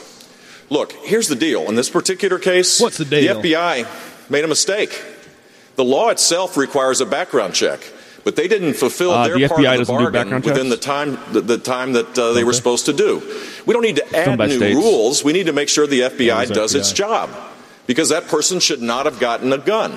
should not. It, it would not have passed the background check. The first impulse of Barack Obama and Hillary Clinton Okay. is to take rights away. did you did you not take that as a cue? No, I, I did. I, I just couldn't get to the remote quite quick enough. Ugh. So so the problem here was that with hindsight being 2020, Dylann Roof, that guy should not have had a gun. Obviously. Obviously not. Yeah. Why do we keep making it accessible to the Dylann Roofs of this country? And- That's the problem. The FBI just made a little mistake. They're they're trying and to he's not answering the question. No, he's- none of them have answered the question. they're trying to band-aid the symptoms rather than attack the, The question problem. was, it's about what is the- medicine. Yeah, the question was, what is the problem with with making sure that the waiting period has been followed? What what is the problem with And- possibly extending the waiting period to make sure that the background Right. check can can occur? Yeah. And why not just have better a better background check system, and that way Yeah. this kid wouldn't have fallen through the fucking cracks. Yeah. Like he's Yeah. obviously saying happened. What is the problem with that? And none of them answer that Yeah. question. fighting citizens. That's always what they do, whether it's the San Bernardino terrorist attack or if it's uh, these tragedies that take place. I think we ought to focus on what the bigger issue is. It isn't law-abiding gun owners. San Wait We for it. have an A-plus rating in the Wait NRA, for it. and we also have a reduction in gun violence because in Florida, if you commit a crime with a gun, you're going away. You're going No, away you're for not. a long, long while. Ask George and that's what we should focus Yeah. on is the violence in our communities. Target the efforts for people that are committing crimes with guns. And if you do that and get it right, you're going to be much better off than creating a political argument where there's a big divide. The other issue is mental health. That's a serious ah. issue that we could work on. It's a red fucking herring when talking about gun control. Oh well, the the problem with gun control is that you have crazy people getting guns. Well, sure, okay, but it's still a red fucking herring. Why not make it more difficult for these people who have mental health issues to get guns? But why not make it more difficult for people who? I mean, what what how how, how do you define a mental health issue first? Exactly. I mean, they if, don't if even, you're they're not sad, even sure what that means. if you're sad, if you go if you go in and visit your your mental health professional for some for some actual professional counseling, because you're depressed or you're having a hard time with your spouse or whatever. What what constitutes what line of separation are we going to insti- are we are we going to put in place to say, well, you can't get a gun anymore? And Yeah. then how does that stifle? I mean that that would send a chill throughout the community for anybody who actually needs mental help. Yep. That well, if I go in and I say this, then I may not be able to get a gun. That would disqualify me. So I'm not going to be honest with my mental Mhm. health care professional. I'm not going to tell them about all of the problems, Which is that I may already be a major problem. They're doing it in California right now, where it's not exactly like that. Yeah. But that new law they passed, if say I come to you and I have like I'm saying like yeah, you know, I'm just feeling a little down. You know, I think I might, you know, I'm not gonna be around much longer. I feel like I'm gonna, you know, if you if you're showing signs that you might take your own life, you can actually call the cops. Say, hey, I have a friend right now who is, I think, is really threatening. He's, he's threatening to take his own life, and he's got a lot of guns in the house to do it with. They can actually do a court order to come in and take the guns from your house for a certain amount of time until you get the help you need, so that you don't use a weapon in your house to Well, kill and so but yourself. where do we draw that line? Where do we say, oh, somebody's somebody's had a hard day and they're feeling Yeah, sad, I so mean, they I can't mean, they can't have guns anymore? Yeah, I mean, so that- now that's that's why you have to go to court. So now it's just up to a friend that can say, "Hey, cops, don't worry about the search warrant or anything. Just come take his No, no. shit because I think he's It's, got the that's, blues." that's that's not the way you have to still have to go through. I mean- you have to go. There's a process behind it. It's not just I tell the cops they go and get the guns. It's literally you have to say, hey, bring Well, it so up. then what good is it? I mean, if you have to go through a process of going to court, having somebody come in and tapey. I- testify, I, I- mean, it's a bunch of I how, mean, how much time goes by in which this person may still have guns and may still commit suicide or may still c- kill Or other go people. kill other people, even- but I mean, that's that, that seems like it's a completely feckless the, the- regulation. the Yeah. highest rate of gun deaths in the U.S. is from suicide. Okay. Yeah, but I'm not worried about suicides. If I, to be honest, no, with you, I wish I wish more people would, if they're going to commit suicide, would do it with guns because everything else is really nasty. Well, so But going killing uh, other people is bullshit. Yeah, I'm just saying, uh, d- depression can be s- temporary. Using Sure, that yes, gun to end your life, it's a fucking shitty way. It's a shitty way to have to have someone end their life. Yeah. Yeah, I mean, so if there's a way in place to be like, hey, let's get this guy help. We can have him committed, and we can have his guns taken away from him right now until he gets seeks the help he needs and make it accessible well, it's a to much him. it's a much more effective solution to a temporary problem, right? I mean, it's it's it's something that you can't undo necessarily. It's it's much No. harder to undo a gunshot to the head than Yeah. it is an overdose of pills, Yeah, where they sure. can pump your But I mean, it's a whatever else. it's a step. Yeah, it's, But- it's but a still- it's a step in it- one very tiny little. I mean, yeah, yeah, somebody's having a bad day. They might pull out of the depression, but they end up killing themselves. Yes, it's very sad. Yeah, but it's only sad for the people around that person. This is not like going in and shooting up Well, a yeah. school where now you're making all these kids suffer, and you're making all their siblings and their parents Well, and their relatives. still. I could say the same about that. That only affects them. and the city and then the country. I mean, this is totally different. But I mean, I well, think and like I said, it, it, it sends a chill through Yeah, through, that- that's through a- anybody a who big would who would Well, need yeah. to go and actually get help, right? Because then they're going to be afraid of being completely honest with their healthcare professional. but at the same time, if you get if you get a DUI, Mhm. if you get another one, you, you you lose all rights to drive a car. Sure. If you've had to go see a psychiatrist and you've had been deemed with mental issues, you should have to fucking give up your guns. Oh. Well, what mental health issues? I mean, where do like I said? I mean, where do that, that's what would that have to be figured. I don't, I don't know what the line would be if you if you are mentally unstable. If you're fucking talking and you have some weird voices going on in your head and you just are have psychotic issues, you should not be owning a fucking gun. Sure, sure, but like I said, it. Now, if you just have mild depression or like you have anxiety, or that's that's different.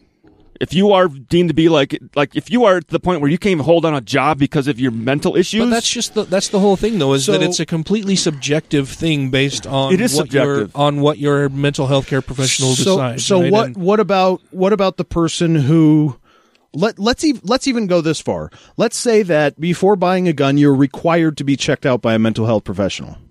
What about the person who passes that test with flying colors, but is also extremely religious and then goes and shoots up a fucking school because they're a fucking religious nut job? Here's the thing: no matter what you do, you're not going to be able to get 100 percent of the people out there Take the to guns. stop doing stuff. Take all the guns. but you got to be practical about it.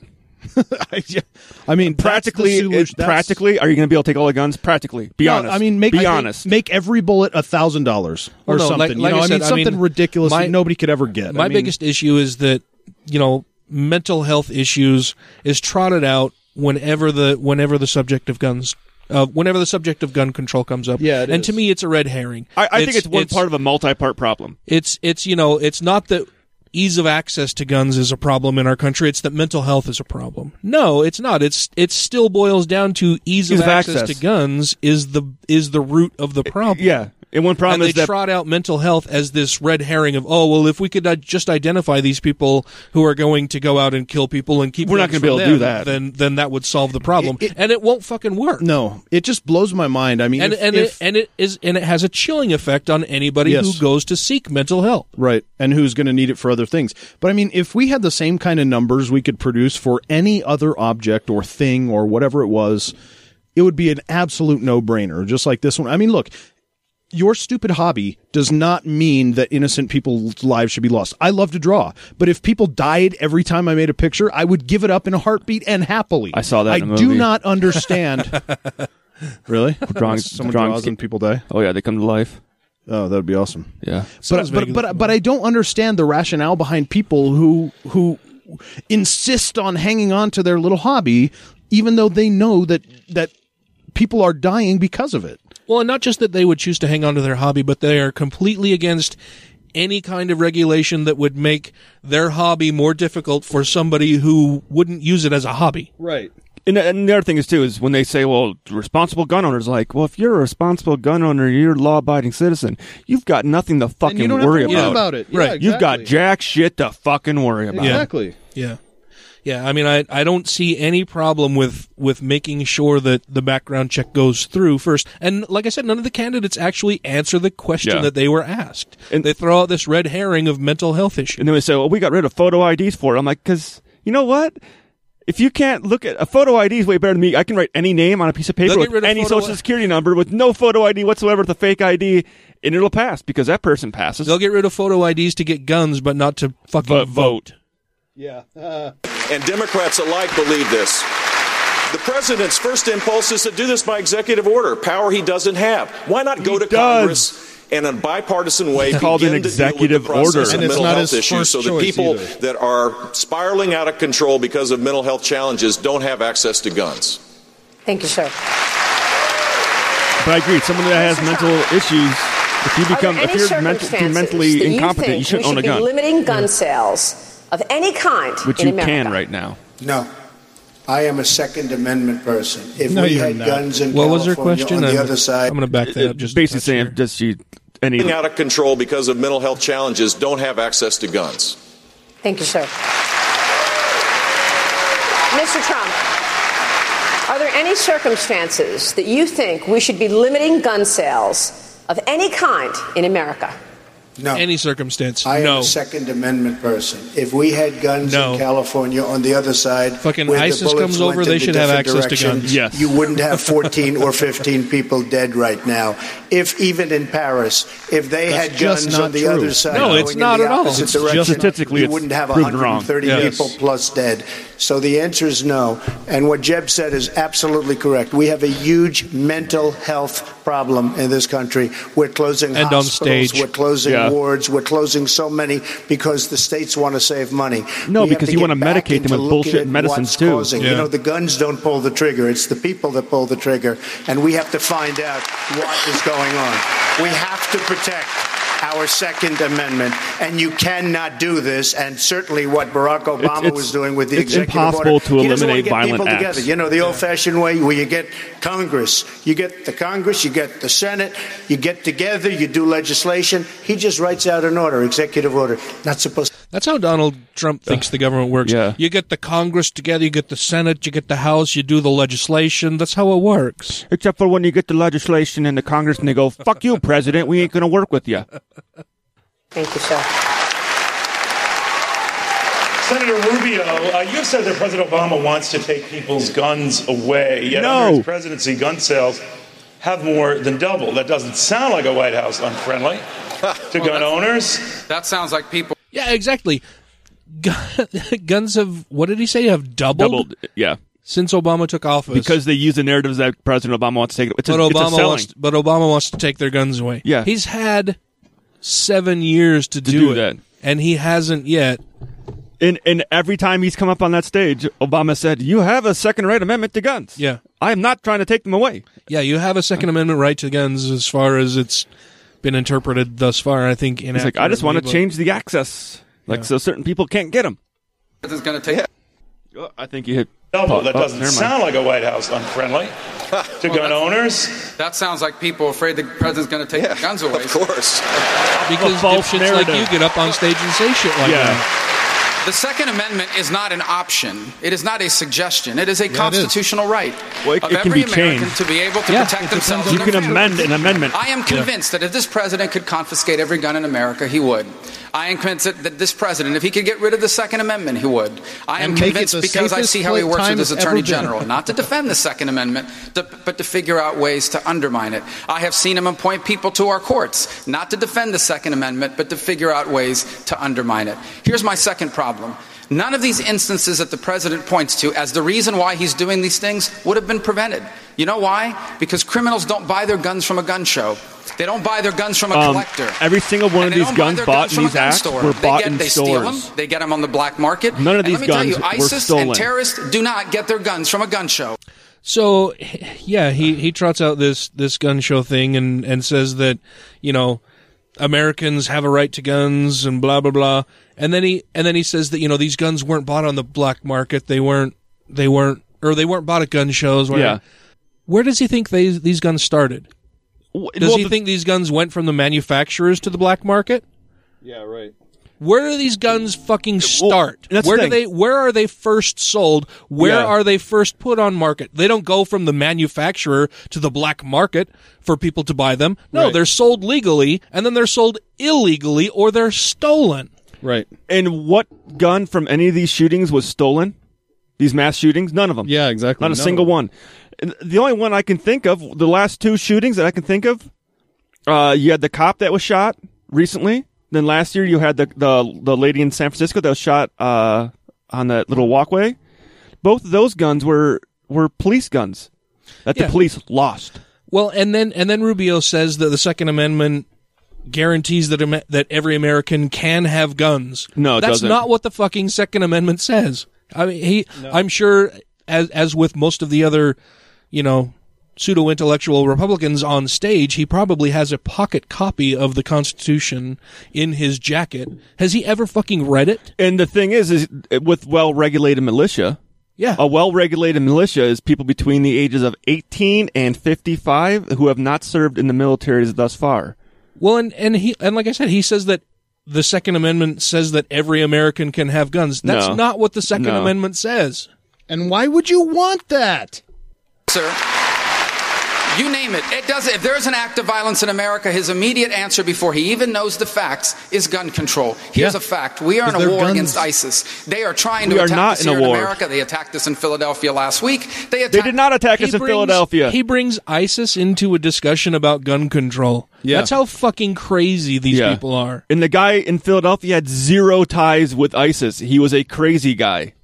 Dino two weeks ago, and the last line standing between them and our families might be us and a gun. When I'm president of the United States, we are defending the Second Fear, Amendment, fear, not fear. undermining it the way Barack Obama does. Oh, yeah, and, and guess how many mass shootings have ever been stopped by a citizen with a gun? And beyond that, even if you plan to to stop a mass shooting with an, by an armed citizen, you have to wait until they start shooting before you know they're the shooter. So guess what? Still doesn't work. Or you could act like the little old lady outside the Walmart who decided And to just shoot start a shooting shoplifter. everybody, yeah. Uh, and I think a majority of the times when a mass shooting has been stopped by a citizen, that citizen was an off-duty police officer. Well, it's ne- it's never been stopped. I mean, it's only uh, it's Well, I only mean, that the it's- it's- gunman it's- has been shot after they've killed three. Well, yeah, because people. well, because you, can't exactly shoot him, but yeah, so so you take away all the guns, and then guess what? He doesn't show up with a gun. Well, I, I think I think open carry and concealed carry should be illegal. Yeah, Open and concealed? Yes. So just no carry at all? No carry at all. If you see a guy with a gun, yeah, right now, do you know if he intends to use that gun for Yeah, of course not. malicious For good- purposes or good? For good or for awesome? you don't. No, you, if it was no way to know. illegal for you to car- walk around with a gun, you could you could go. Well, that's you're not allowed to do that. That guy That's has got that guy. gun Yeah, for a bad reason. That's a bad guy. Yeah. fact, can you point I out that, that. the president would take away everyone's gun. You don't think that's extreme? About every two weeks, he holds a press conference talking about how he can't wait to restrict people's access to guns. No! He's That's bullshit. Fact, well, let me Taking tell you this. Do you remember when he ran for president of the United States and he was a candidate and he went and said, These Americans with traditional values, they are bitter people and they cling, to, their, guns and to their religion. Bibles. That tells you right away where he was headed on all of this. This president, every chance he has ever gotten, has tried to undermine the Second Amendment. No! He doesn't meet. Here's the difference. When he meets with the Attorney General in the White House, it's not how can we protect the Second Amendment rights of Americans? It's give me options on how I can make it harder for law abiding people to buy guns. No. That will never happen when I am president You of are the United law States. abiding. You have zero fucking shit to worry about. Governor Christie, you too have criticized the president's recent executive action on gun control, saying it's unconstitutional, another step to bypass Congress. But hasn't your own position on guns evolved, sir? The New Jersey Star letter, Ledger reports that you signed several laws to regulate the possession of firearms and that you argued back in August 2013, and I quote, these common sense measures will strengthen New Jersey's already tough gun laws. So isn't that kind of what the president wants to do now?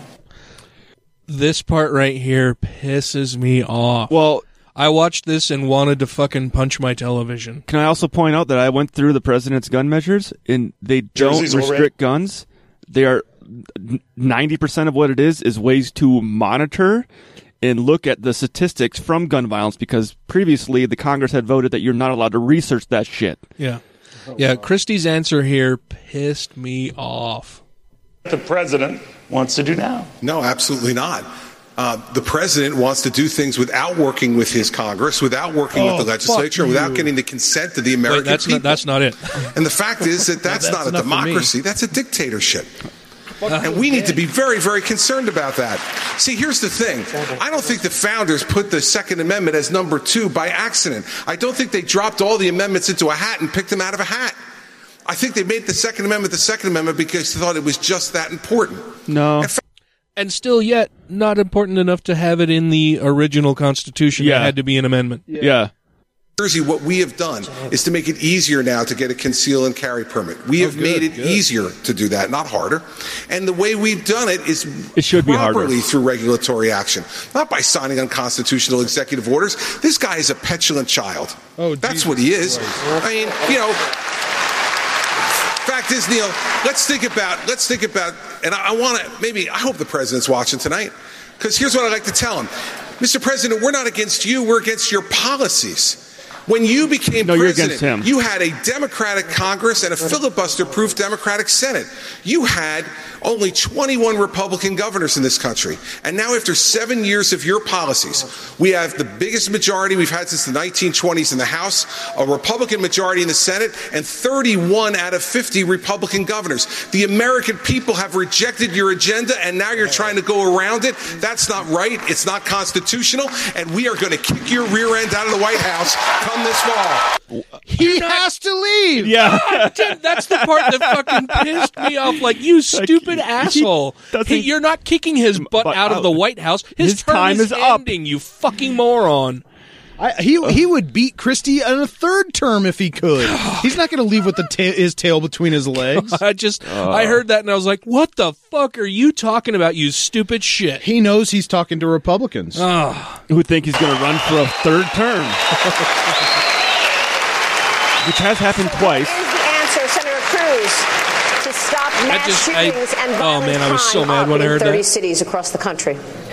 The answer is simple. You prosecute criminals. You target the bad guys. Yeah, you know, a minute ago, Neil asked, our kids. What has President Obama do to, done to illustrate that he wants to go after guns? Well, he appointed Eric Holder as Attorney General. Eric Holder said he viewed his mission as brainwashing the American people against guns. He appointed Sonia Sotomayor to the Supreme Court, someone who has been a radical against the Second Amendment right to keep and bear arms. What? He launched Fast and Furious, illegally selling guns No. to Mexican drug lords that were then used to shoot law enforcement officials. That actually And started I'll with tell you what Hillary Clinton has said. Hillary Clinton says she agrees with the dissenters, the Supreme Court Texas. dissenters in the Heller case. There were four dissenters, And they said that they believe the Second Amendment protects no individual right to keep and bear arms whatsoever. sure. Which means if their view prevailed and the next president's going to get one, two, three, maybe four Supreme Court justices, the court will rule that not a single person in this room has any right under the Second Amendment and the government could confiscate your guns. And I'll note that California's Senator, Democratic Senator Dianne Feinstein said if she could say to Mr. America and Mrs. America, give me your guns, I'm rounding them up, she would. And let me make a final point on this. Listen, in any Republican primary, everyone is going to say they support the Second Amendment. Unless you are clinically insane. Like Ted Cruz? That's what Yeah. you say in a primary. But the voters are savvier than that. They recognize that people's actions don't always mu- match their words. I've got a proven record fighting to defend the Second Amendment. There's a reason Gun Owners of America has endorsed me in this race. There's a reason the NRA gave me their Carter Knox Freedom Fund Award. And there's a reason when Barack Obama and Chuck Schumer came after our right to keep and bear arms that I led the opposition along with millions of Americans. We defeated that gun control legislation. And I would note the other individuals on this stage were nowhere to be found in that fight. We're nowhere to be found in that. fight. So I will say, and Matt will like probably like what I'm going to say right now I've liked a lot of what you've had to say tonight. on this subject. but truthfully, the Second Amendment does not give every citizen the right to bear arms. No. At the time, No, it was a well-regulated militia. Yeah, and at the It time, clearly says that in the Second Amendment. At the time it was written, the well-regulated militia could have been considered the farmers and the common folk, the common citizens Well, at could the be time called it was, up. At the, at the time it was written, we didn't have a standing army. Well, that was we the did. whole point. and we didn't have AR-15s. But we also didn't have a National Guard, Mm-hmm. Which the National Guard is our home militia, basically. the National Guard is the ones that are there to defend your state. Yeah, we didn't have four branches of military. Yeah. We didn't have the National yeah. Guard. So at that point, the National Guard, the home defense, was your well-regulated militia. Yeah. We don't need that anymore. No, we don't. We absolutely don't. So by definition, every citizen does not have the right to own a gun. Yeah. Let me follow up. They're cheering for you, Ryan. I know. I think we're well Senator Cruz, you suggested Mr. go, yeah. Trump, quote, embodies New York values. Could you explain what you mean by that? You know, I think most. This I thought this was weird. this this turned into Yeah, probably my the- favorite part of the debate. This is the one thing that I saw popping up uh, on Facebook. Yeah, this this like I said, this turned into probably my favorite part of the debate. Yeah, let's let's see what a Canadian-born Cuban Texan thinks about New York.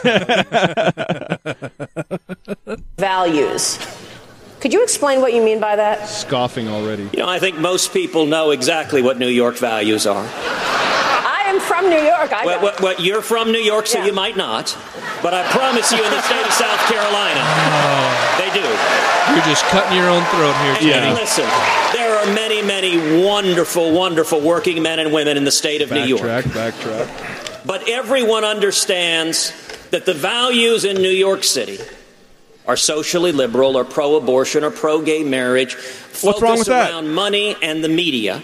Fuck. What the fuck's wrong with that? Cruz, what the fuck? Yeah, what is Focus wrong on- with any of that? Socially liberal, freedom for everyone, Yeah. equality for everyone. Yeah. Fucking fuck New York, right?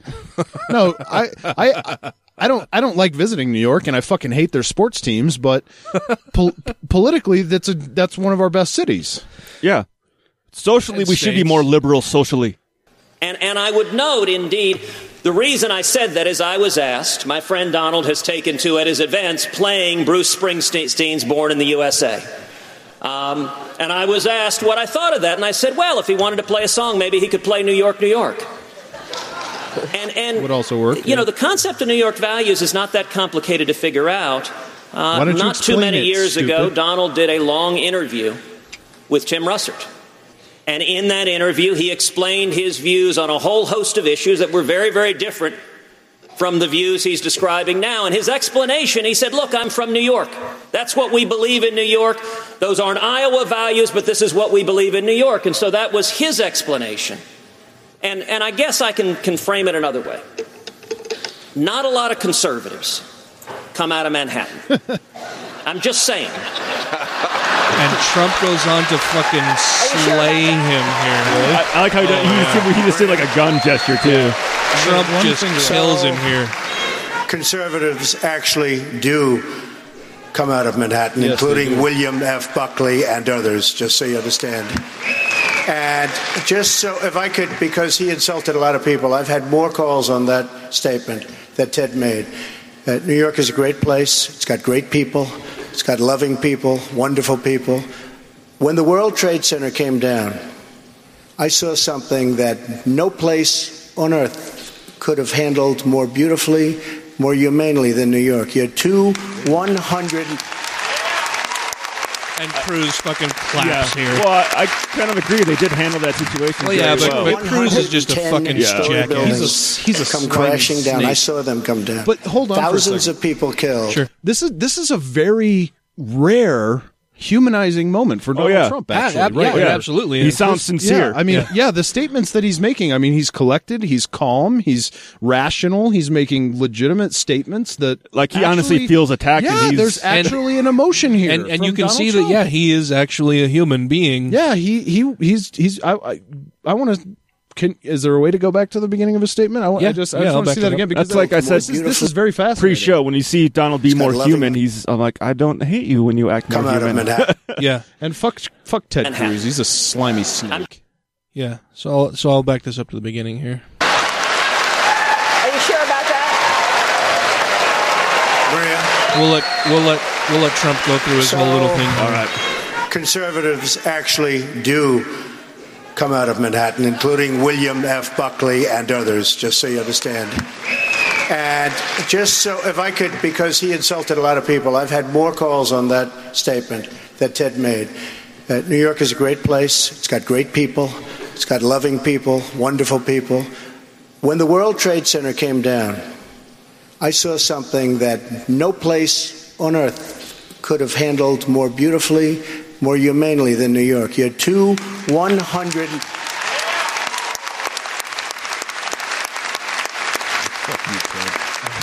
You had two 110 story buildings come crashing down. I saw them come down. Thousands of people killed.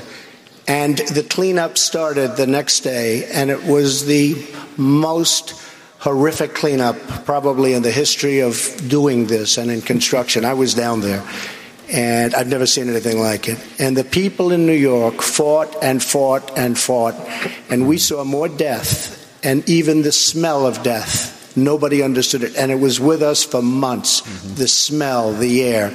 And we rebuilt downtown Manhattan, and everybody in the world watched, and everybody in the world loved New York and loved New Yorkers. And I have to tell you, that was a very insulting statement that Ted made. I'm actually going to clap for Trump right Yeah. here. Yeah, that was- a that was a perfectly I watched that and I was like response. oh damn mic drop right there Yep. Ted Cruz Wow. should feel like a fucking jerk off Yeah, but he but he's incapable of feeling that. But he sh- Absolutely, but because since then, since the debate, Ted Cruz has basically doubled down on what he has said, Yeah. and the only apology he has offered is is to say that, yeah, I apologize to the people of New York that you've had liberal leaders there that have turned your state and city into a shithole. Uh-huh. Huh. That's that's his basic line of apology since making this statement. that's a not apology. No, it's no, it's nowhere near an apology. It's being a fucking douchebag that Ted Cruz is. It's being a cruise bag. Yeah. Governor Bush, for the third time in as many months, the Iranians have provoked us, detaining us, as we've been discussing with these 10 Navy sailors. Tehran has set straight into their waters. The sailors were later released, but only after being shown on video apologizing for the incident. This occurring only weeks after Iran fired multiple rockets within 1,500 yards of a U.S. aircraft carrier just- and then continued I mean, to test medium range missiles. I don't missiles. know a lot about this Now, you- situation. Mm-hmm. But I just I'm I'm I'm curious.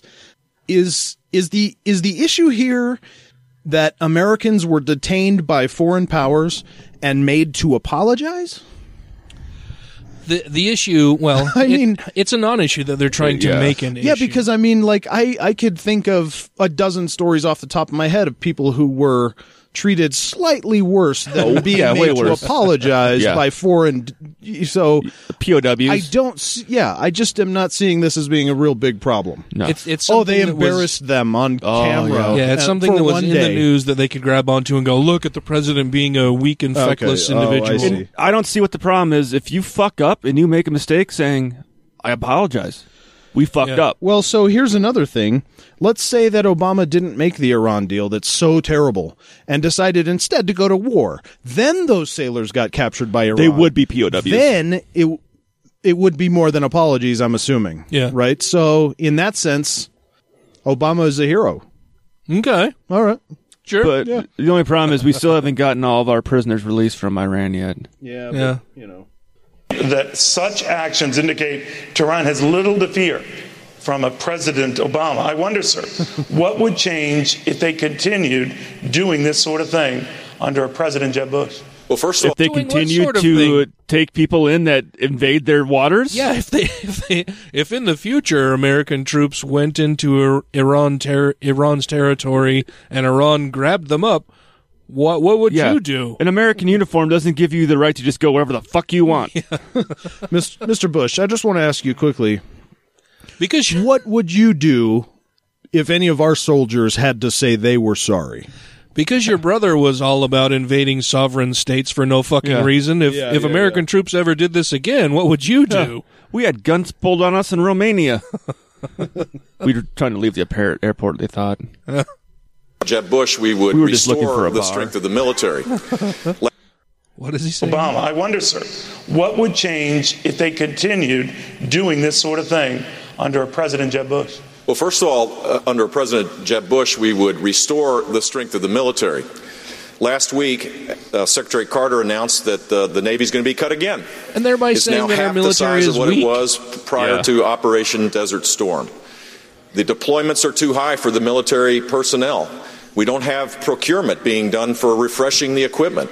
The B 52 is still operational as the long range bomber. It was plane. inaugurated in the age of Harry Truman. The, the planes are older than the pilots.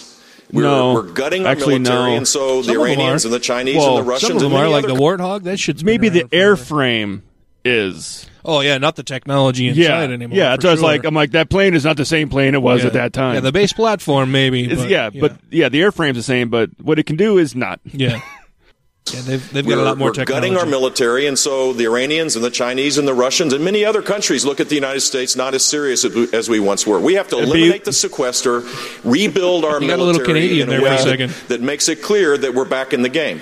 Secondly, as it relates to Iran, we need to confront their ambitions across the board. We should reimpose sanctions. They've already violated sanctions after this agreement was signed by, by, by uh, testing medium range missiles. Thirdly, we need to move our embassy from Tel Aviv to Jerusalem to send a serious signal that we're back in the game with with with, with it, uh, So Jesus can and come. signing an Yes. agreement that makes sure That's a that, that the world knows that they will have technological superiority. We need to get back We in the game that. as it relates to um, our Arab nations. The rest of the world is moving away from us towards other alliances because we are weak. This No. president and John Kerry and Hillary Clinton all have made it harder for the next president to act, but he must act to confront the ambitions of Iran. We can get back in They're the moving game away from us to 'cause of you restore order and security for our own country.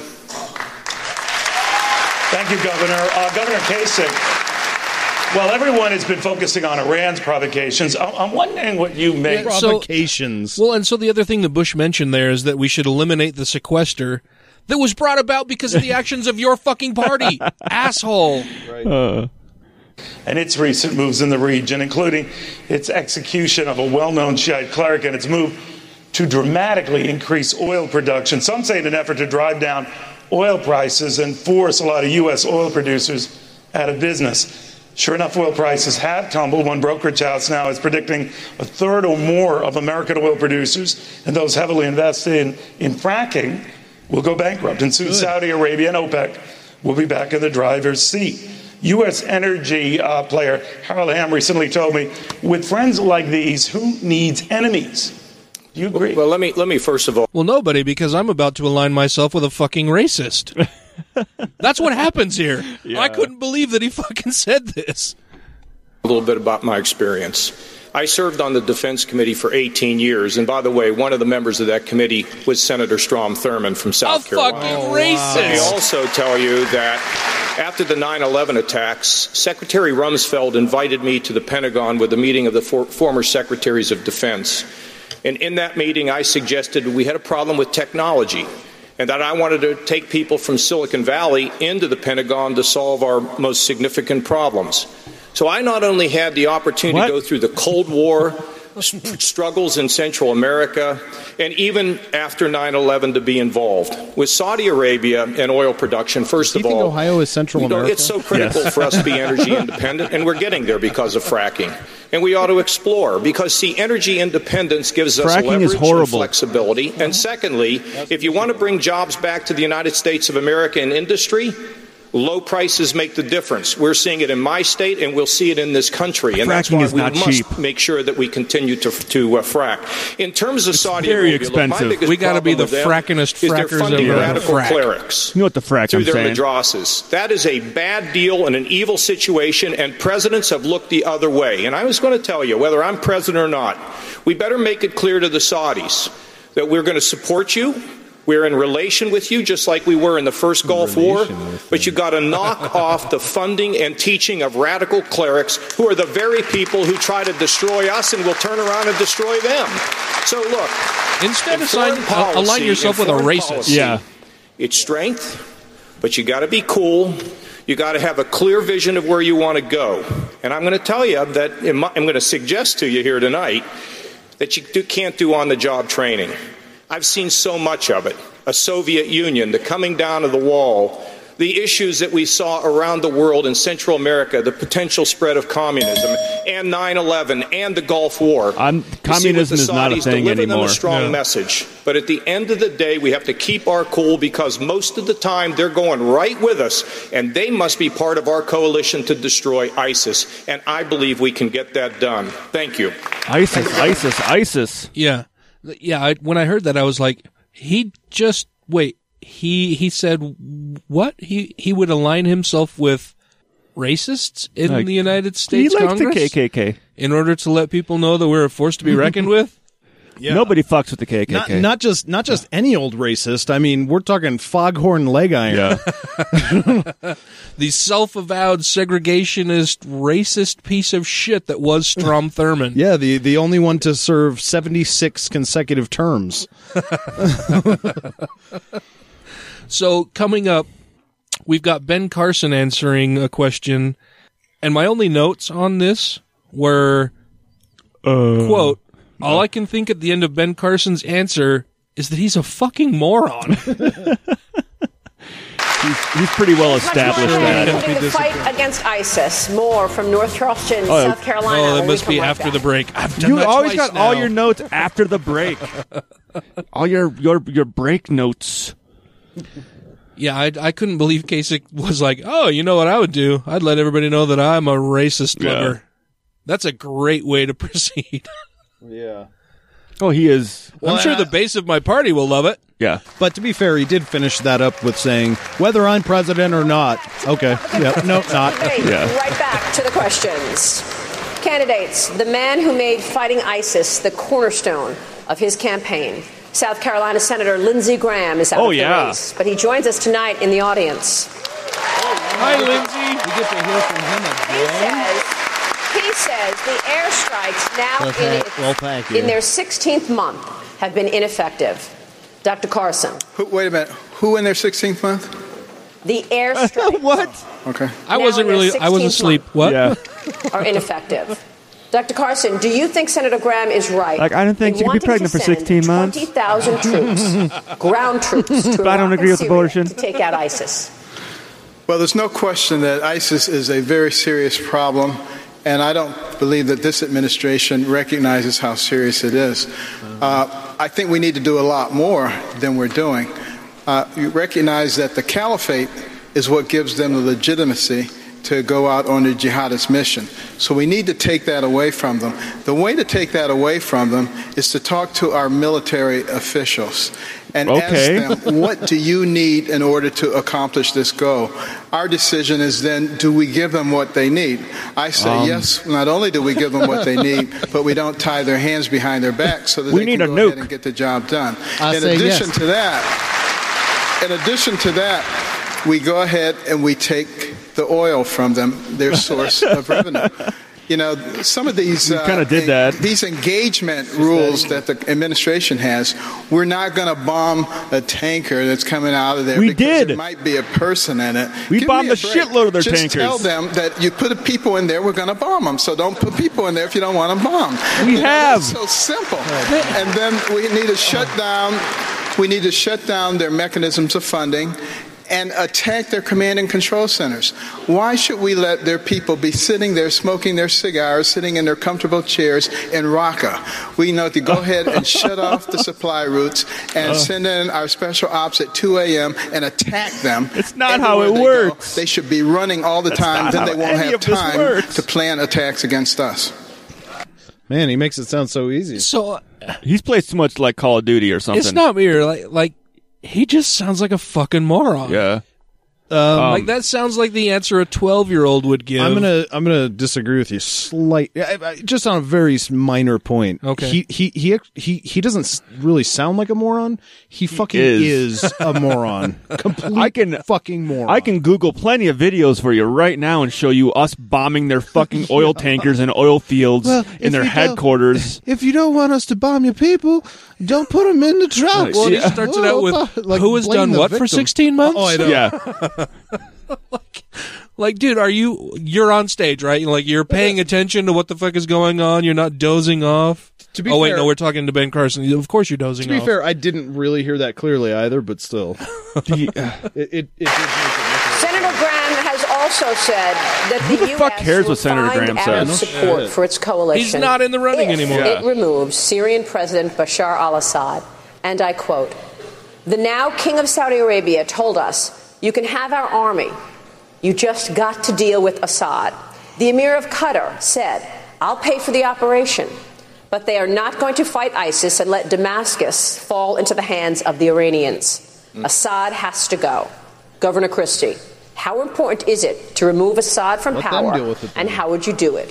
Where you look at what this president and his him Secretary of State, Secretary of State Clinton, has done to get us in this spot. I mean, think about it. This Yeah. is the We president. got in this spot by removing a Secretary State, dictator. drew a red Yeah. line So we wa- Syria, said so we should if remove Assad another one? uses chemical weapons against his people, then we're going to attack. He used chemical weapons. He's killed now over a quarter of a million of his own people.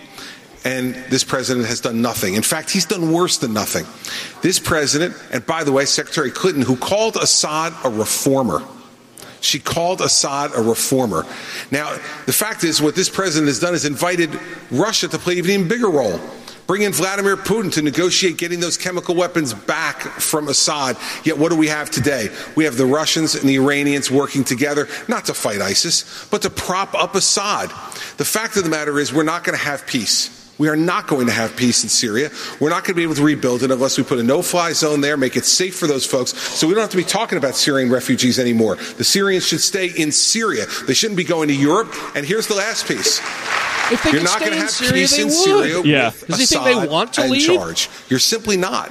And so Senator Graham is right about let's this. And if we want to try to quick. rebuild the coalitions, as Governor Kasich was saying before, then what we better do is to get to the Arab countries that believe that ISIS is a threat not only to them but to us and to world peace and bring them together. And believe me, Assad is not worth it. And if you're going to leave this to Hillary Clinton, the person who gave us this foreign policy, the architect of it, and you're going to give her another four years, that's why I'm speaking out as strongly as I am about that. Hillary Clinton cannot be president. It will lead to even greater war in this world. And remember this You're the one that wants to go to Hillary war. Clinton and Barack Obama has had nearly eight years. We have fewer democracies in the world than we had when they started. That makes the world less peaceful, Um, less safe. In my Iran was not a administration, democracy We will help to make sure to begin that we with. bring people together in the Middle East, and we will fight ISIS and defeat them. How do we have less We democracies? we have the same, Yeah, I think he meant fewer, but we don't. We don't have fewer either. less democracies. Well, yeah, but um, yeah, how do we have fewer? Even if I, that's no, what he I know, meant. I know, but I just I'm just pointing out he's the, the big dummy. the, the, the, the, the, the countries that have fallen into civil war weren't a democratic country to start with. No. Yeah. And why did we want to convert them all to our model? Your comments about banning Muslims from entering the country created a firestorm. Trump is about to play the "I have many Muslim friends" card. Uh, like I'm the least racist person it was you the know. most talked about moment online of your entire campaign, with more than 10 million people talking about the issue. Is there anything you've heard that makes you want to rethink this position? No. No. Because that would mean I had to think about it. Yeah. We have to stop with political correctness. We have to get down to creating a country that's not going to have the kind of Fuck problems you, that Donnie. we've had with people to do with flying planes into the World today. Trade Centers, with the with the shootings and. Fuck you, Donnie. I'm gonna play that. I'm gonna play clips of that shit right here. Fuck Okay. you, Donnie. so I told you guys before the show started, and I posted on Facebook that I, I was in meetings all fucking day today. Like that. That was it. I was in meetings Yeah. all goddamn day, except for a team luncheon. And during this team luncheon, we were talking about various and sundry things. One of them happened to be because it's playoff season, NFL football. Mm-hmm. And I said that I was happy to see that the Washington racial slurs lost. and I got a chuckle from everybody sitting at the table, apart from the guy who's sitting directly across from me. All of the rational people thought it was funny. Yeah. yeah. The, the guy sitting across from me said, well, I don't think that's a racial slur. I don't see any problem with that. We're just getting too PC. Yeah. We're getting too PC and people are worried about dumb little things like that. And I'm like, Like humanizing other humans. yeah, Yeah. I- that's Dumb that's like that's that. not just a PC issue. Like, and and I said, so what? How would you feel if if the would you feel the same if the team was called the Washington N words? And he said, well, Redskin isn't Redskins Yeah. isn't uh isn't a pejorative. It's it's not it's not a racial slur. It's not something bad. And I'm like, according to who? And he said, well, me, I, I it's I've never viewed that as something bad. And I'm like, But society as a whole, you're a white guy. yeah. You're not a member of of an oppressed minority who may look at that as, as a pejorative or be a member of that minority who's who's being subjugated and say, "Hey, that's not that's not cool." Yeah. And he's like, "Well, it's never it's never been a pejorative. No, you know, that's it's never been a slur." And I'm like, "According to what?" That's uh, that's how it got started. you? Like maybe you have never meant it as a slur. It's That doesn't mean that nobody else has. it's always been a slur. And well, and then he went on, uh, you know, then he's like, well, if they were called the Washington Spicks, then maybe that would be a problem, or the Washington Chinks. And I'm like, Jesus Christ, did, did I just man. give you an excuse to use every racial slur that you could think of? Oh man. And he, I mean, and he just kept going on and on, and The Beth Israel bank owning Hebes. the running kikes. oh Jesus. I was like, what the fuck, dude? I don't. Well, and then you know, and we, and he just, I, I just kind of tried to brush past it and say, well, I, I, I said, and I completely disagree with you. Yeah. I said it. I, I think it absolutely is a racial slur, and that's not for me to decide. It's, it's up to, the, it's, It's- up to the minority yeah. who has said, yeah, we think it's a racial slur, and the name should change. And like it's offensive to our people. and so I just said, you know, I, I completely disagree with you. And I tried to move on, and he kept bringing it up and bringing it up and bringing it up. And we're standing in line, you know, after after the luncheon ends and everything, we're standing in line, and he's like, "Yeah, I just, I, I don't think that's that's ever been a racial slur." And, I'm, and I said, you know, you you've said that several times now, but you have yet to to explain to me why you think it's not a racial slur. Well, because it never has been. I mean, if you went back, you know, into the into the 30s and 40s and asked and asked Indians, because at at, at the luncheon I said, you know, I, I mentioned the word I mentioned the term Native Americans, and he's like, oh, that's another PC term. They're not Native Americans, they're Indians. And I was like, you are a fucking ignorant shithead. Oh man. I didn't say that, but that's what I was thinking. Spoken like a true theology. You should have just said that to him. And, and he's like, "Oh, I'm sure if you went back into the 30s and 40s and asked any of them, you know, do you think that Redskins is a is a racial slur?" That all of them would say no. And I'm like, "Well, Maybe, but I'm sure if you went into the 30s and 40s and walked up to a black person and said, "Hey, do you think nigger is a slur?" Do you think any of them are going to stand up to white man and go, "Yeah, I do," or do you think they go, "No, sir, no, sir, I don't think that's a slur at all. Don't kill me." Yeah, we're we're in the 1930s and 40s. Right. Please don't take anything I have to say as being any any bit of any aggression at all. Please don't kill me. Yeah.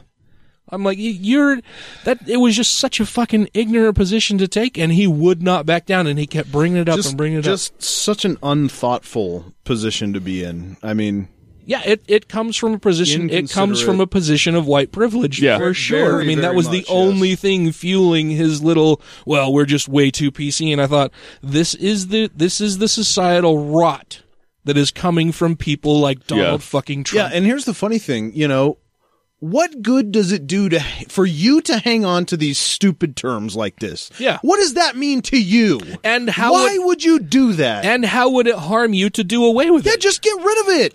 How how does that harm you at all to get rid of it? Almost everybody else is asking you to just stop using it, and for some reason you won't do it because of PC. You, you should have thought of something Who that fucking cares? is man? derogatory towards Mormons. Be like, well, I don't think this is Well- derogatory. what do you think of this word? Well, so as we're sitting there at the Yeah. table and he's going on and on about PC, so this guy is is in his sixties. He's he's a he's a full contact Catholic. Like he's all in. He does Catholic missionary work, like going to Ethiopia and, and, and other countries doing Catholic missionary work. And I thought, you should be really fucking happy that I am PC right now, because otherwise I would tell you exactly what I think Yeah. of your piece of shit church. Yep. And it's institutionalized pedophilia. And rape. Child I'd be like, what if I called you Jesus freak for the rest of your life? Would you like that? I don't think that would. I don't know if that would bother him so much. But I mean, if you wanted to constantly remind him about how The rape culture that follows his well, religion there's around? that, or that uh, Augustine, their their one of their favorite quote thinkers, rose up and flew all around the nave of Notre Dame Cathedral, like, which everyone knows is complete bullshit. And some Or if I were to take the non PC stance and say that Mother Teresa was a fucking horrible person, Oh, Yeah. she was. Yeah, how would he feel about that? Yeah. Mother Teresa was a, No, you need to be more PC, Dan. was, it, Yep. was a bitch. No. Yeah, because they expect political correctness when it comes to respecting their beliefs. Yeah. just cause. Yeah, I just, I, I could not, Yeah. and I just, I wanted so much to just rail, but we're at work, and it's like, fuck you, buddy. I'll just Yeah, bitch so about it that's- later. That's why. That's why Trump's position on political correctness got you Yeah, so much. Yeah. yeah. With all the problems all over the world, I just left Indonesia. Bomb, bomb, bomb, bomb. we have to find out what's going on. I said temporarily. I didn't say permanently. I said temporarily. And I have many great Muslim friends.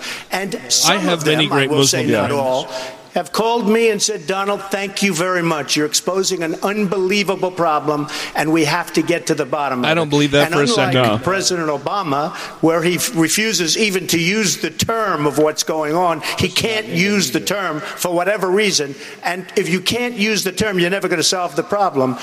My Muslim friends, some, said, Thank you very much. We'll get to the bottom of it. But we I have a believe that for a serious second. problem. And we can't be the stupid country. His Muslim friends We're are in Saudi Arabia, all though. over the world. Donald, Donald, can I, I? I hope you reconsider this because this policy is a policy that makes it impossible to build the coalition necessary to take out ISIS. The Kurds are our strongest allies. They're Muslim. You're not going to even allow them to come to our country. The other Arab countries have, have a role to play in this. We cannot be the world's policeman. We can't do this unilaterally. We have to do this in, in unison with, with the Arab world. And sending that signal makes it impossible like for us to be about, uh, serious about taking Trump's. out Yeah. ISIS and restoring democracy in Syria. So I hope you'll reconsider. I hope you'll reconsider. The better way of dealing with this, the better way of dealing with this is recognizing that there are people in, ref, you know, the Islamic terrorists inside embedded in refugee populations. What we ought to do is tighten up our efforts efforts to deal with the entry visa program so that a citizen from Europe, it's harder to, if they've been traveling to Syria or traveling these other places where there is Islamic terrorism, make it harder, make the screening take place. We Oh, don't so have let's- to have let's refugees tighten all to that our up country, where there's all absolutely no threat whatsoever, Yeah. but what fucking kind of free reign on send guns. to the rest of the world? Let, let's the go States from a two-year serious screening process to like a four-year screening peace and process. You said that he made those comments and they represented him being unhinged. Yet after he made I just them, wonder- They are unhinged. Well, They well, are unhinged. made them. Do we have a time in history that we can think of where there wasn't a war going on? Carolina. No, no, no, wait. No, anywhere in the world. Are you saying? Are you saying that all those people We can't even think of a who time when our country agree wasn't in a war. with Mr. Trump are unhinged? No, not at all. Absolutely not. I can see why people are angry and scared because this president has created a condition where our national security has weakened dramatically. No. I totally get that. Your But the- brother we're, did we're that. running for presidency of the United States here. This isn't this isn't, you know, a different kind of job. You have to lead. You cannot make rash statements and expect the rest of the world to uh, respond as though, well, it's just politics.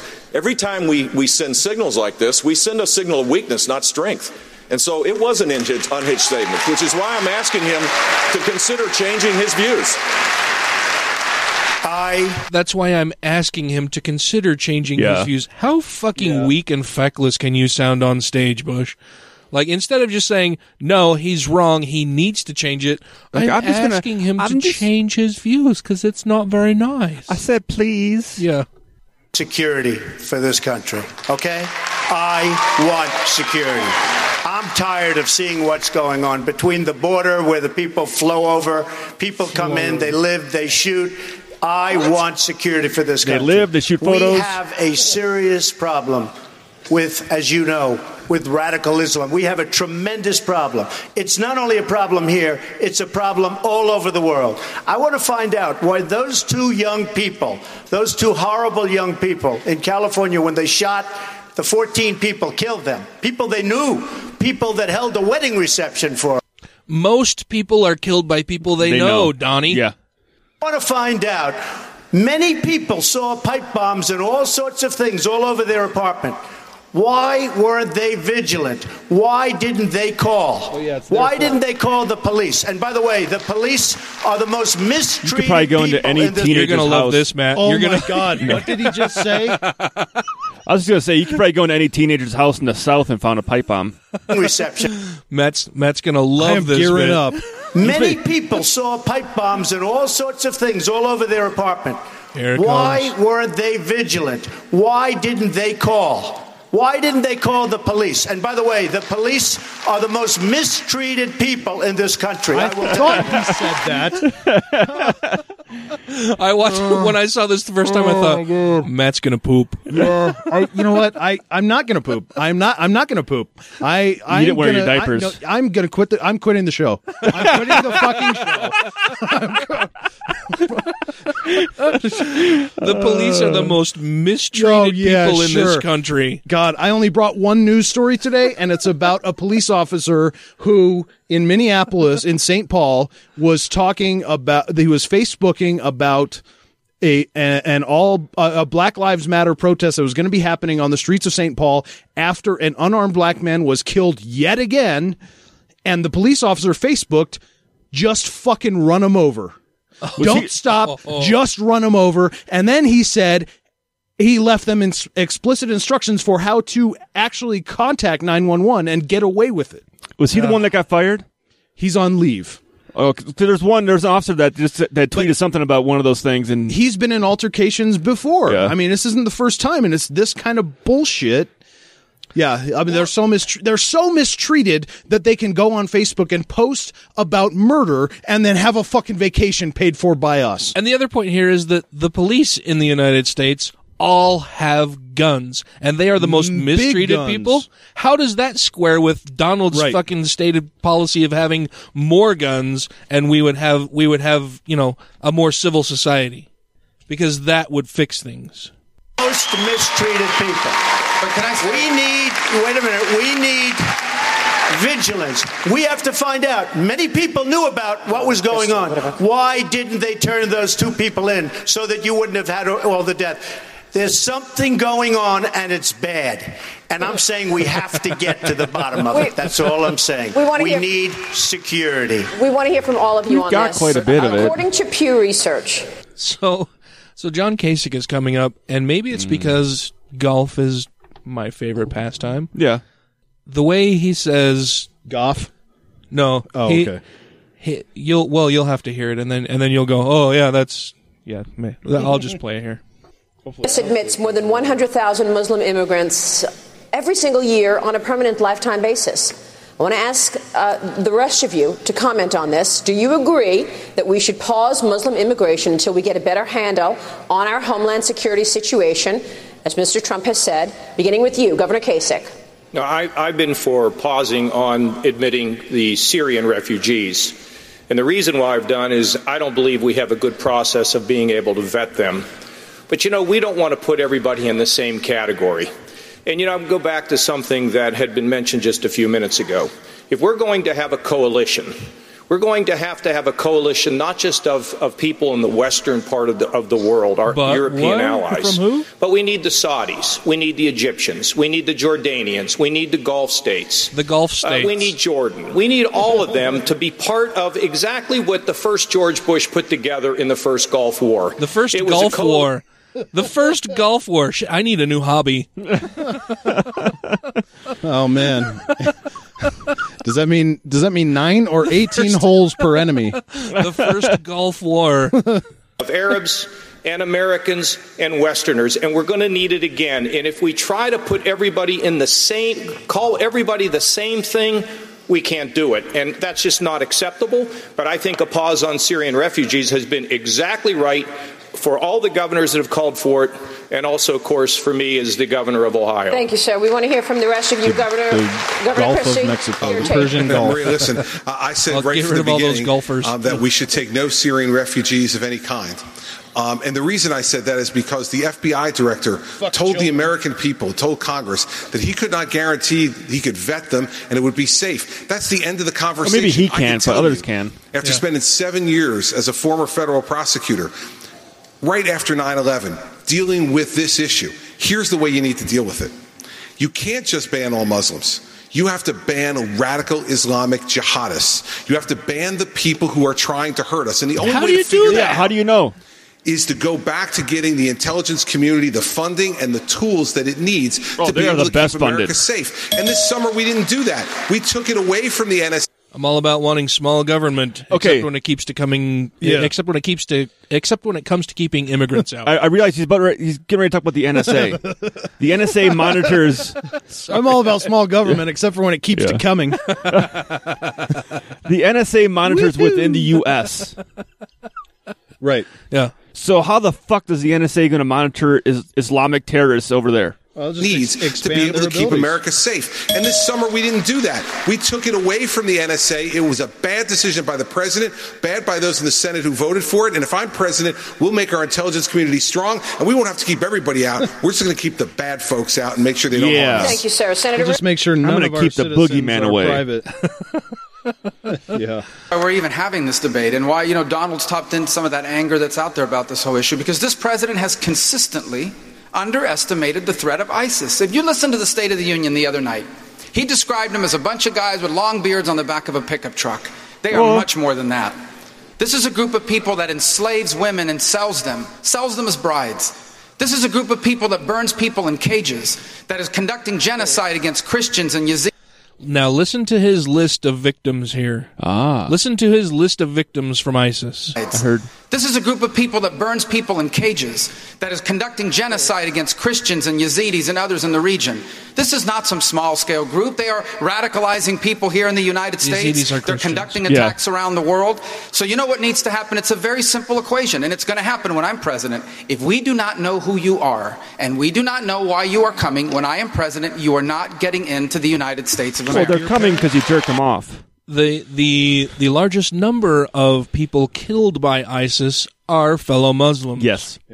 He didn't. He didn't. Or he didn't talk about the didn't pause gays that are killed. second. Yeah, he didn't pause for a second to talk about the The Christians that and are Yazidis killed. are a small, small section. and the Yazidis are Christians. Yeah. he he just double. He he, he just said the same thing twice, Yeah. basically. Yeah. And he seems to forget that his parents are Senator immigrants. Cruz. Yeah.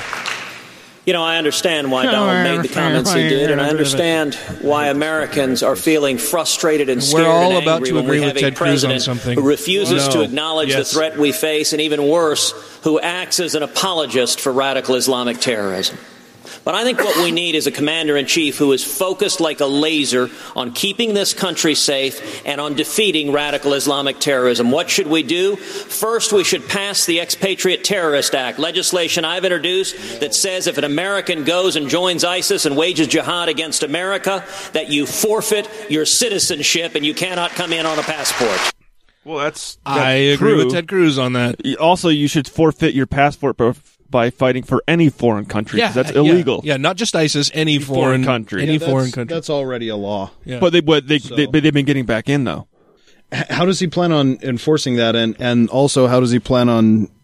Uh, well, when you leave the country and end up in Somalia or Iran, it's kind of like, well, hey, But, I mean, you how do you up how do you know that that person actually? Well, I mean, you'd have to prove that they were actually fighting against the United Here's the States, and thing. not just being forced to Well, say stuff. It doesn't matter if you're fighting against the United States or for the United States. It's illegal to go fight for any foreign country.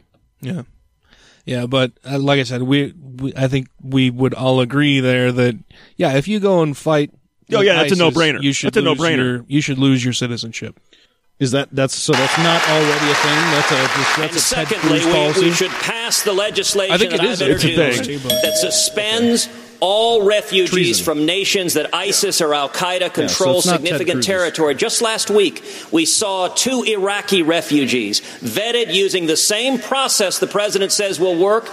That were arrested for Ding, being ding. alleged ISIS terrorists. If I am elected president, we will not let in refugees from countries controlled by ISIS or Al Qaeda. And when it comes to ISIS, we will not weaken them. We will not degrade them. We will utterly and completely destroy ISIS. It's really hard to destroy an idea. yeah, and then and then what? Then what do you do with the people who step into that? Well, first of all, recognize it, it is a substantial problem, but like all of our problems, there isn't a single one that can't be solved, uh, that cannot be solved with common sense. If You remove have the that? ego If only and the he had politics. and clearly, what we need to do is get a group of experts together. Uh, including people from other countries, some of our friends from Israel, who've had experience screening these people, and come up with some new guidelines. obviously for haven't done very well over there screening for them. visas for uh, people who are coming into this country. That's the thing that obviously makes sense. We can do that.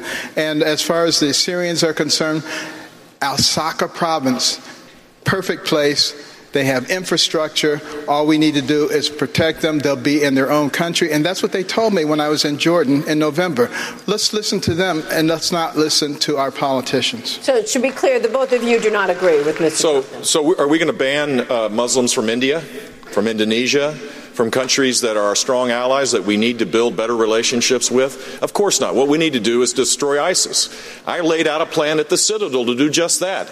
And it starts with creating a no-fly zone and safe zones to make No. sure refugees are there. We need to lead not a that force, easy. a Sunni-led force inside of Syria. We need to also not as embed with the Iraqi military. Muslims. I we mean- need to arm the Kurds directly. We need to reestablish the relationships with the Sunnis, and we need the lawyers off the back of the warfighters. That's how you solve the problem.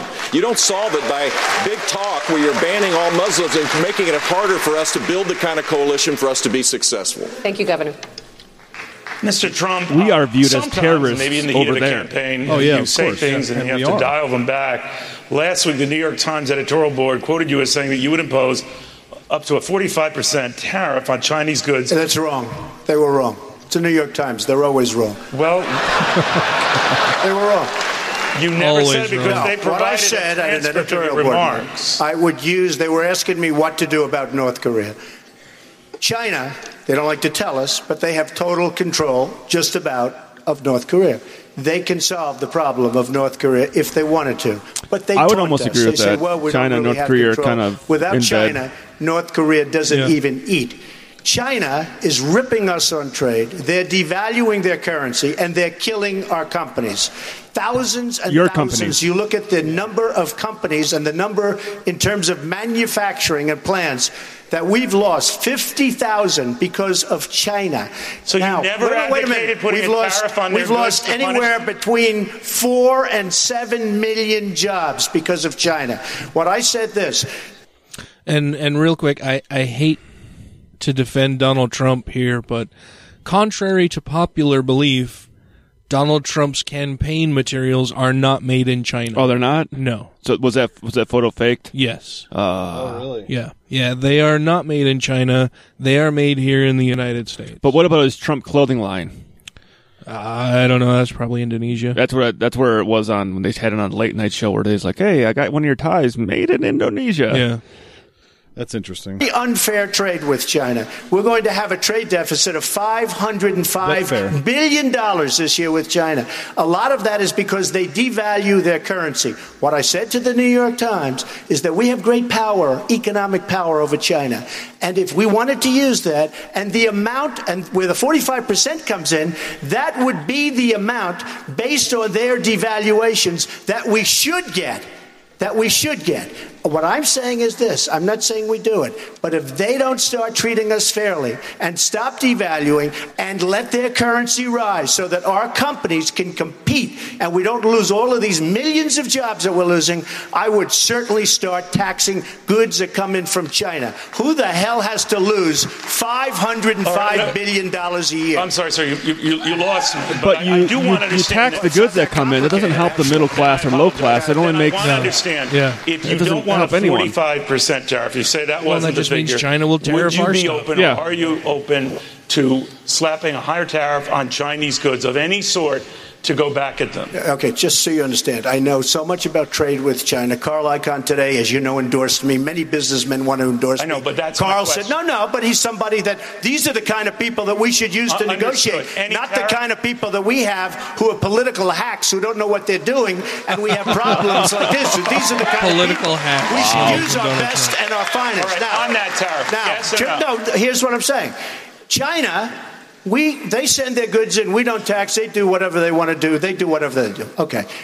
When we do business with China, they tax us. You don't know it. They tax us. I have many friends that deal with China. They can't deal. Number one, they don't want the product. And when they finally get the product, it is taxed. And if you look at what happened with Boeing and if you look at what happened with so many companies that deal. So we don't have an equal playing field. I'm saying absolutely. We don't have to continue to lose $505 billion as a trade deficit for the privilege of dealing with China. I'm a free trader. I believe it. But we have to be smart. And we have to use smart people to negotiate. I have the largest bank in the world as a tenant of mine. I sell tens of millions of dollars. I love China. I love the Chinese people. But they laugh themselves. They can't believe how stupid the American leadership is.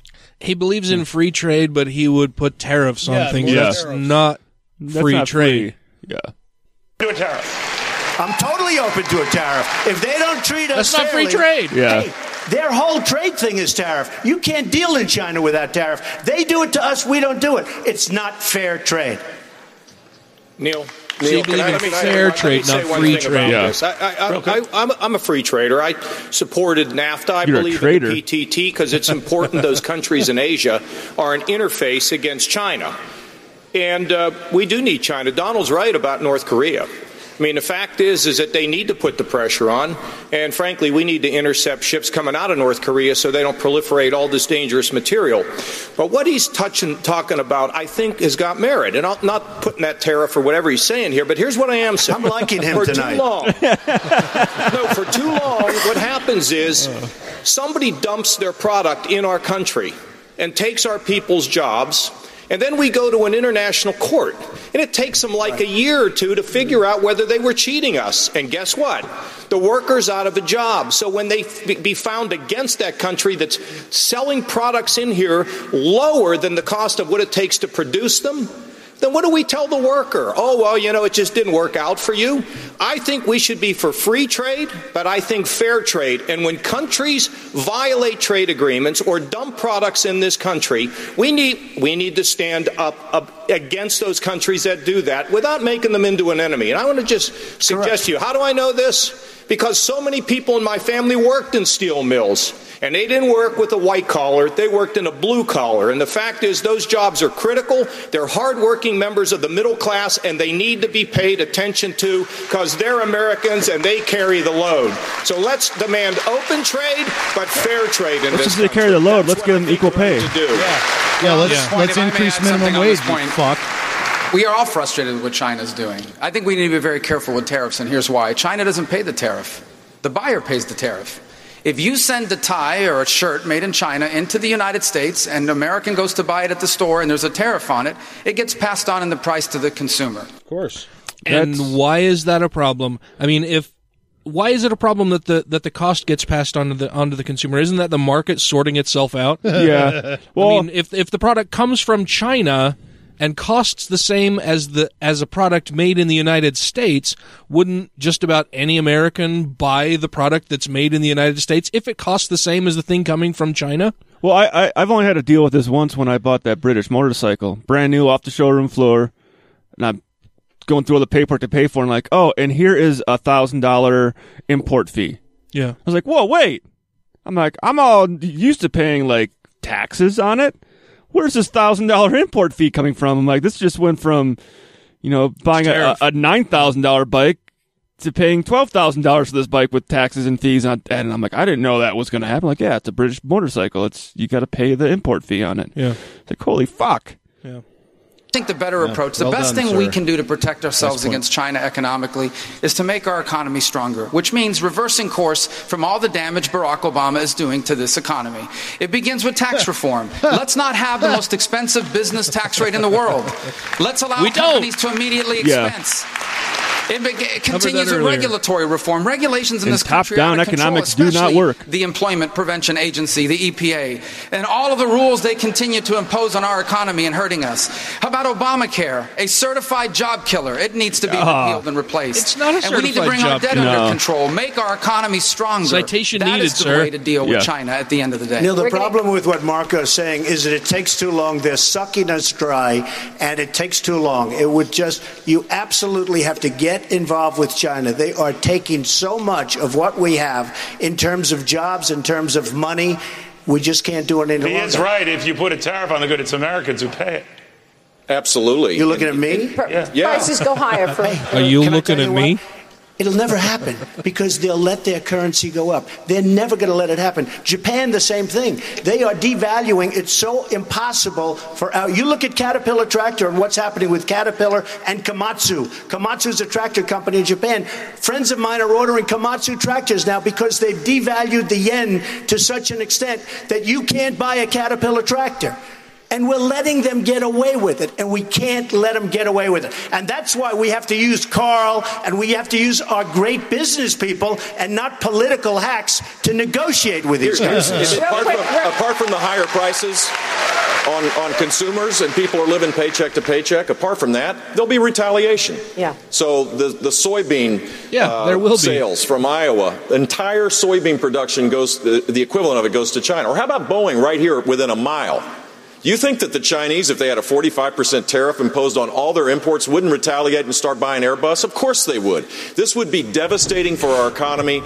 We need someone with a steady hand being president of the United States. Real quick, Senator. Go ahead, Senator Cruz. and This is one of the times where I, I agree with doing And we uh, don't need a weak person a being single president world of the United economy. States, okay? Because that's what we way get if it were just. I'll tell you what, we don't need that. We don't need Come on, that. man. Come on, man. booed for That's, that's Jeb Bush weak. essentially what we have now, and we don't need that. Briefly, and that's why we're in the trouble that we're now. And by the way, Jeb, you mentioned Boeing. Take a look.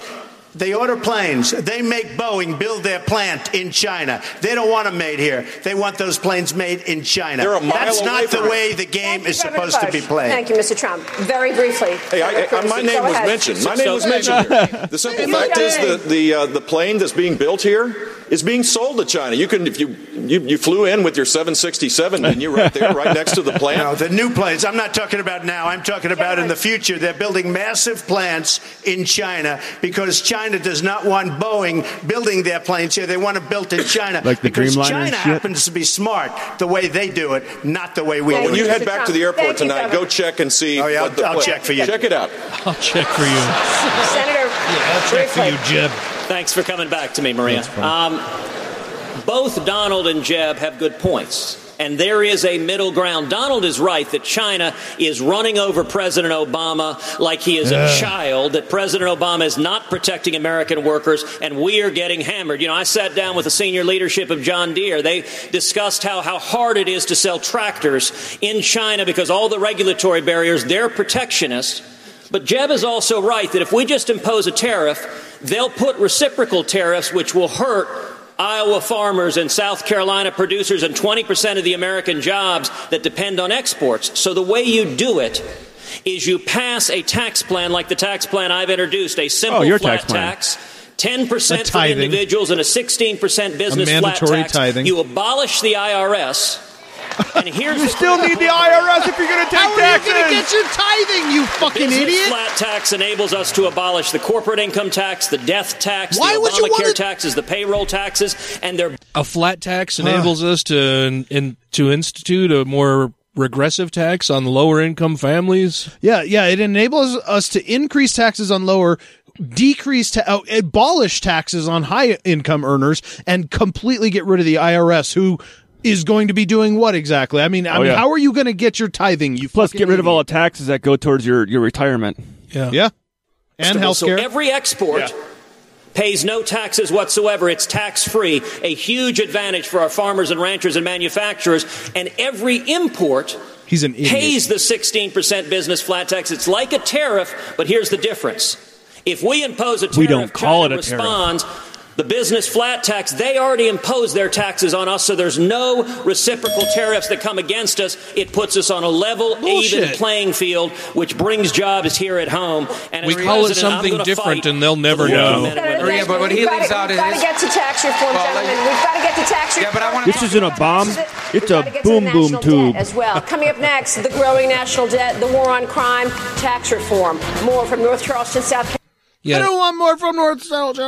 Yeah, Ted Cruz is naive enough to think that if we call it something different, nobody will know. Mm-hmm. Yeah. Yeah. If we call it if we call it just a tax over here instead of a tariff, those Chinese little bastards, they'll never know Yeah. what hit them. Yeah, I because mean- they're terrible at math. Everybody knows that. As we've said before, we're all on board with a flat tax, except that his flat tax is not going to work, and you still need the IRS. I'm not on board with a flat tax either. It, it's a regressive tax. It it it takes more money from from people at the lower end of the economic spectrum. I mean, if you have if you have somebody who's making a billion dollars a year and you tax them at 10%, that's nothing. to Well, them. no, that's not that kind of flat. Like it would have to be staggered, like it is right now. Well, then it's not a flat tax. But you, I'm, I'm saying flat tax as far as this is what you pay. Done. You don't do a tax return at the end of the year. You don't get any credit. None of that. Boom. You pay in. That's it. Done. So you're still so you're talking about a a, a progressive tax still where the those at the higher end of the of the economic scale The percentages pay more in, uh, a, as a, as a as percentage, percentage, wise, but yeah. they have no deductions. No deductions. No, none of that. It's it's like, hey, you're at the lower level. Okay, you pay your twenty percent. You get all your health care, all your social security's all in that. Everything's in that. And guess what? At the end of the year, you don't get a tax rebate, but you also don't got to file it unless you didn't pay the taxes during the Yeah. year. Yeah, and you don't have to pay a tax penalty. If Tax haven't penalty if you didn't, yeah. because we're going to take out that percentage out of each and every fucking check. Yeah. $3.6 trillion That's- that's what I'm on board for. infrastructure I spending by 2020. Here in South Carolina, 11% of bridges are considered structurally deficient, costing drivers a billion dollars a year in auto repairs. What is your plan to fix the ailing roads and bridges across the country without We need a new breaking the deal. bank? Yeah. I'm glad you asked it, Maria. Here's here's our plan. Um, we've all been talking about tax reform tonight, and paying for infrastructure is caught right up in tax reform. If you reform the corporate tax system in this country, which, as mentioned before, is the highest rate in the world, and we double tax, as you know. And what that's led to is over $2 trillion of American companies' monies that are being kept offshore because they don't want to pay the second tax. And who can blame them? They pay tax once overseas. They don't want to pay 35% tax on the way back. So, beside reforming that tax code, bringing it down to 25% and eliminating those special interest loopholes that the lobbyists and the lawyers and the accountants have given, bring that rate down to 25%, but also a one-time repatriation of that money. Bring the money, the 2 trillion back to the United States. We'll tax it that one time at eight and three quarter percent. Because 35% of zero is zero. But eight and three quarter percent of 2 trillion is a lot of money. And I And why make it eight and three quarter percent? He doesn't explain that at all. It's just No. like this is a number I, I- pulled straight out of my ass. Well, and also- eight and three quarter percent. I, I, Yeah. I, I did Because a eight and three quarter yeah. percent of of trillions of dollars is good, but zero percent is is It's like I, nothing. I did a poll. Thirty five percent of that money is much better, Better. than eight point Yeah. Right. than eight and three quarters. So where the fuck do you come up with this number? Yeah. so you can keep more of his money when they come back to the states. that money to rebuilding infrastructure here in this country. It would not necessitate us raising any taxes. It would bring the money back into the United States to help build jobs by American companies and get our economy moving again and growing at a much higher rate. And it would rebuild those roads and bridges and tunnels Oh, that you were bridges. talking about. Yeah. And, and, and the last piece of this, Marie, is this. You know, the fact is that this president has penalized corporations in America. Penalized. He's penalized. It doesn't understand that what that does is hurt hardworking taxpayers. You've seen middle class wages go backwards $3,700 during the Obama administration. That's wrong for hardworking taxpayers. How much did they go country. backward during We'd the Bush rebuild administration? infrastructure Yeah. that would also Yep. create jobs in this country, and we'd work with the states to do it the right way, to do it more efficiently and more effectively. And remember this I'm credible on this for this reason. Americans for Tax Reform says that I've vetoed more tax increases than any governor in American history. We don't need to raise taxes to get this done. We need to make the government run smarter and better and reform this corporate tax system, bring that money back to the United States to build jobs and rebuild our infrastructure. And we need to use it also to protect our grid from terrorists. All of those Our- things are oh, important. and yeah. All those things would happen in a Christie administration. Thank you, sir. I don't think we need to protect our Dr. grid from terrorists. We need to protect it from fucking storms. Every time if we get a bad storm, my fucking power goes out. You know what? You know what would be a great solution to repatriating a lot of that money is to say that if you want to bring this in, you'll pay zero tax as long as you build your business and or hire more people or give them more in wages. Yeah. Bring that money back in, improve your business, pay your people more. Can we do a pay cap? That would be good. Pay cap on the CEOs for these companies who are making 300 to 3,000 times what their average Yeah. worker makes. Pay cap. Can I we also would be good. can we also tax the churches and let loose that avalanche of money that's the billions of dollars that's been Yeah. hoarded Mm, away? yeah. That would also be very good. And can It we is cut the military US budget? Companies have two Yes. trillion dollars Just not in my cash pay. sitting overseas right now. That No, could I don't be think used that's- for investment and jobs in America. Also, several companies right now are pursuing mergers to move their corporate headquarters abroad and take advantage of much lower taxes. What will you do to stop the flow of companies building cash away from America and those leaving America altogether? Well, I would uh, suggest a fair tax Sorry, system. who for 16 and that's months what, what? we have Yeah. proposed. a flat tax uh, for everybody, no exemptions, no deductions, no shelters, because some people have a better capability of taking advantage of those things than others. You're a dummy. You know, and, and then the- the other thing we have Yeah, to their do is stop are way spending off so on much what would money. be Yeah. Um, feasible. You know, I my, my mother taught me this. You know, she only had a third grade education.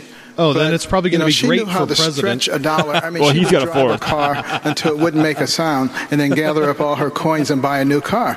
Uh, in fact, if my mother were Secretary of Treasury, we would not be in a deficit situation. Wow. But, uh, you know, Right, the, the, the, right. the fact of the matter She is, that many coins in her you know, car. if we fix the taxation system, make it absolutely Oh, fair, and get rid of all of the con- incredible uh, regulations, because every regulation is a tax.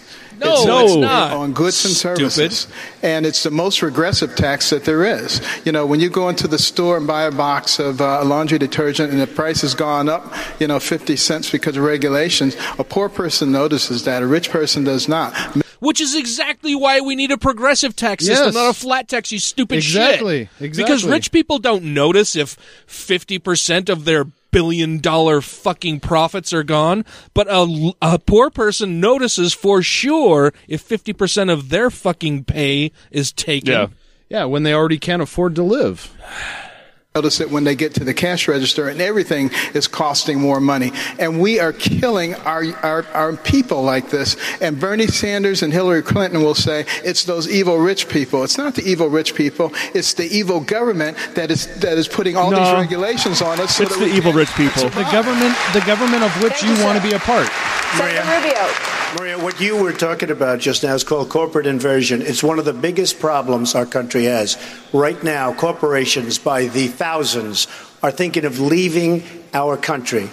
With the jobs, leave them behind. They're leaving because of taxes, but they're also leaving because they can't get their money back in. And everybody agrees, Democrats and Republicans, that it should come back in, but they can't get along. They can't even make a deal. Here's a case they both agree they can't make a deal. We have to do something. Corporate inversion is one of the biggest problems we have. So many companies are going to leave our country. Which is why we raise it. Senator, Senator Rubio, thank you, Mr. Trump. Thank you. One of the biggest fiscal challenges facing our country is our entitlement programs, particularly Ah. Social Security and Medicare. It's not an entitlement. I pay into policies it. will you put forward Yeah. to make sure these programs are more financially secure?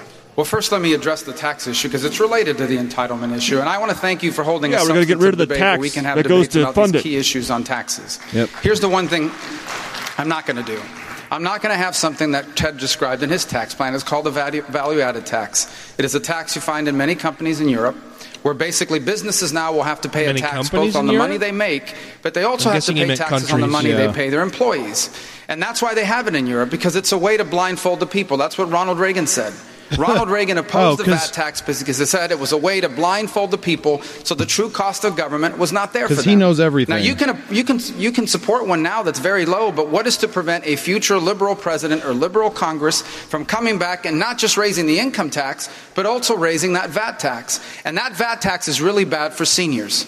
Because seniors, if they are retired, are no longer learning or earning an income from a job. They're no And longer therefore, learning. They don't get the Yeah. income tax break, but their prices are going to be higher because the VAT tax is embedded in both the prices that businesses are charging and in the wages they pay their employees. When I am president of the United States, I'm going to side with Ronald Reagan on this and not Nancy Pelosi, and we are not having a VAT tax. You're going to raise taxes? Is that what you're saying? Ronald Reagan raised taxes. It's funny that they love Reagan because he was 1981's Trump, a washed-up, terrible actor who wasn't Uh, even a politician who made flat president. Tax in my proposal is not a VAT. A VAT is imposed as a sales tax when you buy a good. This is a business flat tax. It is imposed on businesses, and a critical piece that Marco seems to be missing is that this 16% plan. business flat tax enables us to eliminate the corporate income tax. It goes away.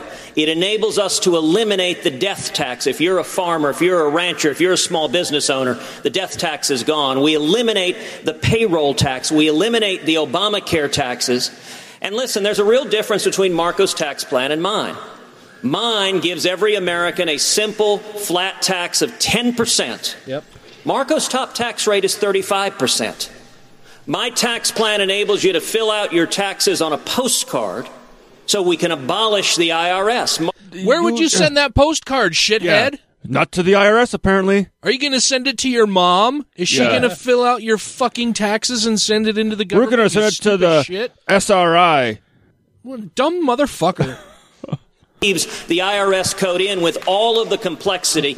We need to break the Washington cartel, and the only way to do it is end all the subsidies and all the mandates and have a simple flat tax. And the final observation, he invoked Ronald Reagan. I would note that Art Laffer, Ronald Reagan's chief economic advisor, has written publicly that my simple flat tax is the best tax plan of any of the individuals No. on this stage because it produces economic growth, it raises that guy wages, doesn't do math it helps either. Yeah. from Anyone on that stage to the very With his tax plan, the government would collect less taxes. Because, first of all, you may rename the IRS, but you're not going to abolish the IRS because there has to be some agency that's going to collect your VAT tax. Yep. Thank you Someone's going to be collecting this tax. Yep. Number, in fact, Ronald Reagan's Treasury, when Ronald Reagan's Treasury looked at the VAT tax, you know what they found? That they were going to have to hire 20,000 new IRS agents to collect it. The second point, it doesn't eliminate the corporate tax or the payroll tax. Businesses will now have to pay 16% on the money they make. They will also have to pay 16% on the money they pay their employees. So there are people watching tonight in business. If you are now hit on a 60% tax on both your income and on the wages you pay your employees, where are you going to get that money from? You're going to get 60%? it by paying your employees less that? I thought you and said charging your 16 customers earlier. more. That is a tax. The difference is you don't see it on the bill. And that's why Ronald Reagan said that it was a blindfold. You blindfold the American people so they cannot see the true cost of government. Now, 16% is what the rate Ted wants it at. But what happens if, God forbid, the next Barack Obama takes over and the next Nancy Pelosi So a Pelosi and the total of a next Harry Reid, and 32% tax rate? We're That's raise so bad? 30%. Plus, we're going to raise the income tax to 30%. Now you got Europe. we're not doing that. Maria, We're not Maria, doing that. Maria. Oh, no, I would rather have want to be Europe. Yeah, oh no, not Europe. Yeah, the, the, Hey, I would get to keep more money in my back pocket if it was Europe. for the retirees. Oh, The, no. the continent that has all the best floor of the examples Senate, of, of government. um, to actually answer the question you asked, which was on entitlements. Do you remember that, everybody? This was a question on entitlements. I'll answer and the, the and the reason, and the reason. Now you already had your chance, Marky. You blew it. Um, here's the thing. I'll be more than happy He said my name. He said my The name. reason why. If you'll answer the, The fact is, question. the fact is, the reason why that no one wants to answer entitlements up here is because it's hard. It's a hard problem, and I'm the only one up on this stage who, back in April, put forward a detailed entitlement reform plan that will save over one trillion dollars, save Social Security, save Medicare, and avoid this. Avoid what Hillary Rodham Clinton will do to you, because what she will do is come in and she will raise Social Security taxes. Bernie gonna do to Sanders has already said it, and she is just one or two on. more poll drops down from even moving further left than she's moved already to get to the left of Bernie on this. We have seniors out there who are scared to death because this Congress, this one that we have right now, just stole $150 billion from the Social Security retirement They shouldn't be allowed Fund to do that. to give it to the Social Security Disability Fund. A Republican Congress did that.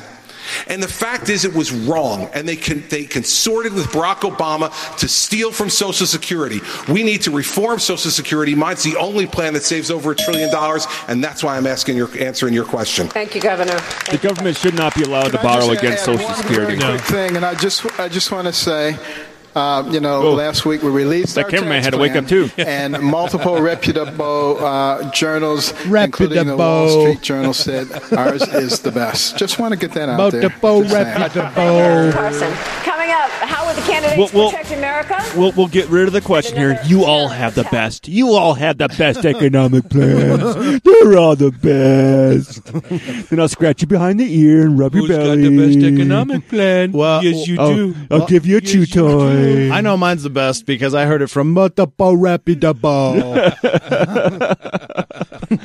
Ah. Carolina, let's get right to the questions. Maria. Mr. Trump, your net worth is in the multi billions of dollars and have an ongoing, thriving hotel and real estate business. Yeah, for now. Are you planning on putting your assets in a blind trust Since if you've declared bankruptcy four times. With times. such Yeah. vast wealth, how difficult will it be for you to disentangle yourself from your business and your money and prioritize America's interests first? I thought this was good. Well, it's an interesting question because I'm very proud of my company. As you too know, I built a very great company, but if I become president, I couldn't care less about my company. It's Yeah, peanuts. I want to make, I want to use that same up here, whatever it may be, to make America peanuts. rich again and to The same up here points to his head, whatever Yeah. it may be, horse dung. to Yeah. do whatever I can to make this country great Yeah, again. I'm I think it's I'm- actually dead raccoons. I'm not buying this for a second from him. So, so he's about to say that yes, he would set up, he, he would transfer his companies to a blind trust, but he would put his kids in charge of Of it, the blind trust. and he would step back and just let them do whatever. But yeah, I don't, I I don't don't, see that happening. fucking, I don't trust that for a second. America great again. I have Ivanka and Eric and Don sitting there. Run the company, kids. Have a good time. I'm going to do it for America. okay? so I would, I would be willing to do. it. So you'll put your assets in a blind trust? I would put it in a blind trust. Well, I don't know if it's a blind trust if Ivanka, Don, and Eric run it, but is that a blind trust? I don't know. But I would. I'm a businessman. I don't know what the fuck run it that with is. My executives, and I, don't wouldn't trust ever no one. be involved because I wouldn't care about anything but our country. Anything. Thank you, sir. Yeah, pander, pander, pander. Governor pander. Christie, uh, going back to your U.S. attorney days, you have been praised by both parties as certainly a tough law and order guy. So I wonder what you make of recent I didn't know he was on TV. statistics, Sir, that show violent crime has been spiking, sometimes by a double-digit rate in 30 cities across the country.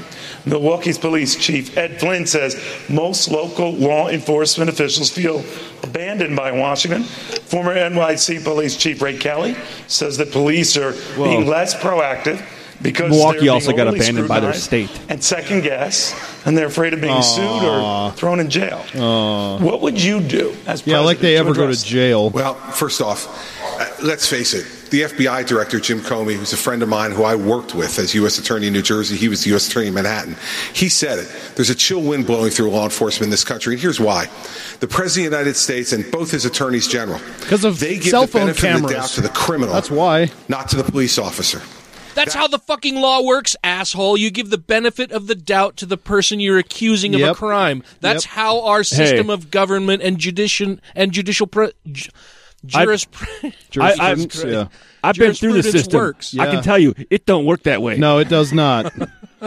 no, it does not. And I don't, I don't know what the fuck they think they're talking about. Where, oh, we don't feel like we could do anything because we're scared to get prosecuted and go to jail. Yeah, you should be scared of that when you commit crimes. Yeah. The problem is now we have cameras, and that's why it's all coming to the forefront. They've been doing this for centuries. Yeah. this is nothing been new. blowing through law it's just that enforcement now in this they're country. caught. Here's why.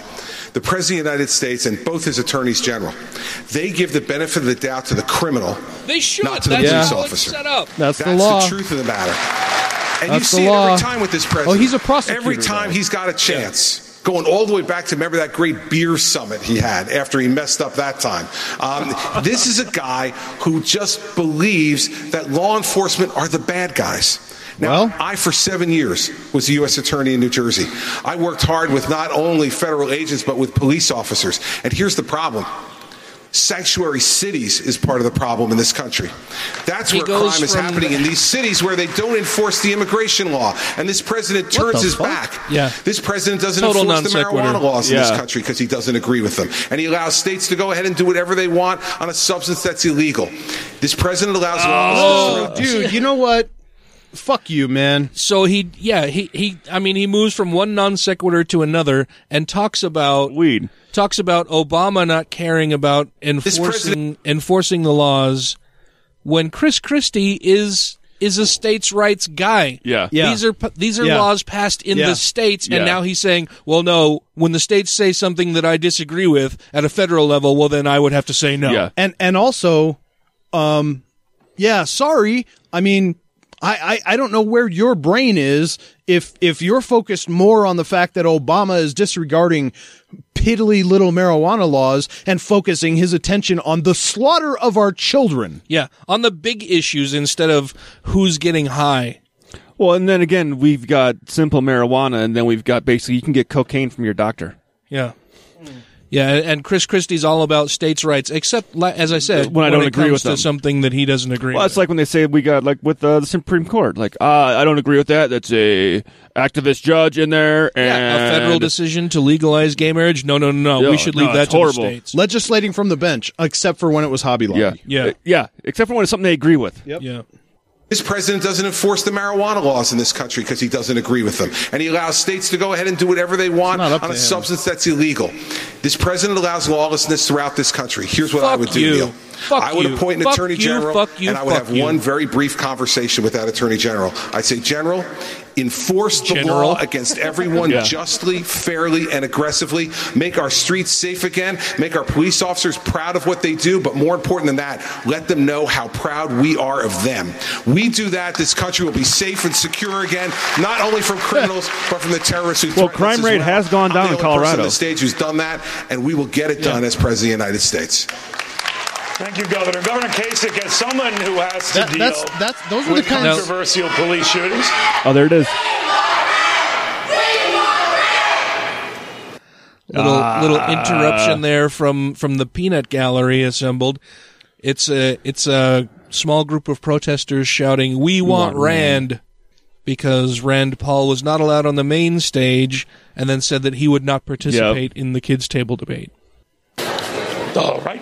All right. You've had to deal with Why controversial. you wore a red tie? Go Exactly. ahead. Uh, you've had to deal with controversial shootings in your own state. What do you make of Chicago's move recently to sort of retrain police? Maybe make them not so quick to use their guns. Well, I, I, That's I good. created Is that a a task bad force thing? Uh, well Yeah. over a year ago. And the purpose was to bring law enforcement, community people, um, clergy, and the person that I named as one of the co-chairmen is a lady by the name of Nina Turner, a former state senator, a liberal Democrat, actually ran against one of my friends, and our head of public safety. And they sat down as a group trying to make sure that we can begin to heal some of these problems that we see between community and police. And they came back with 23 recommendations.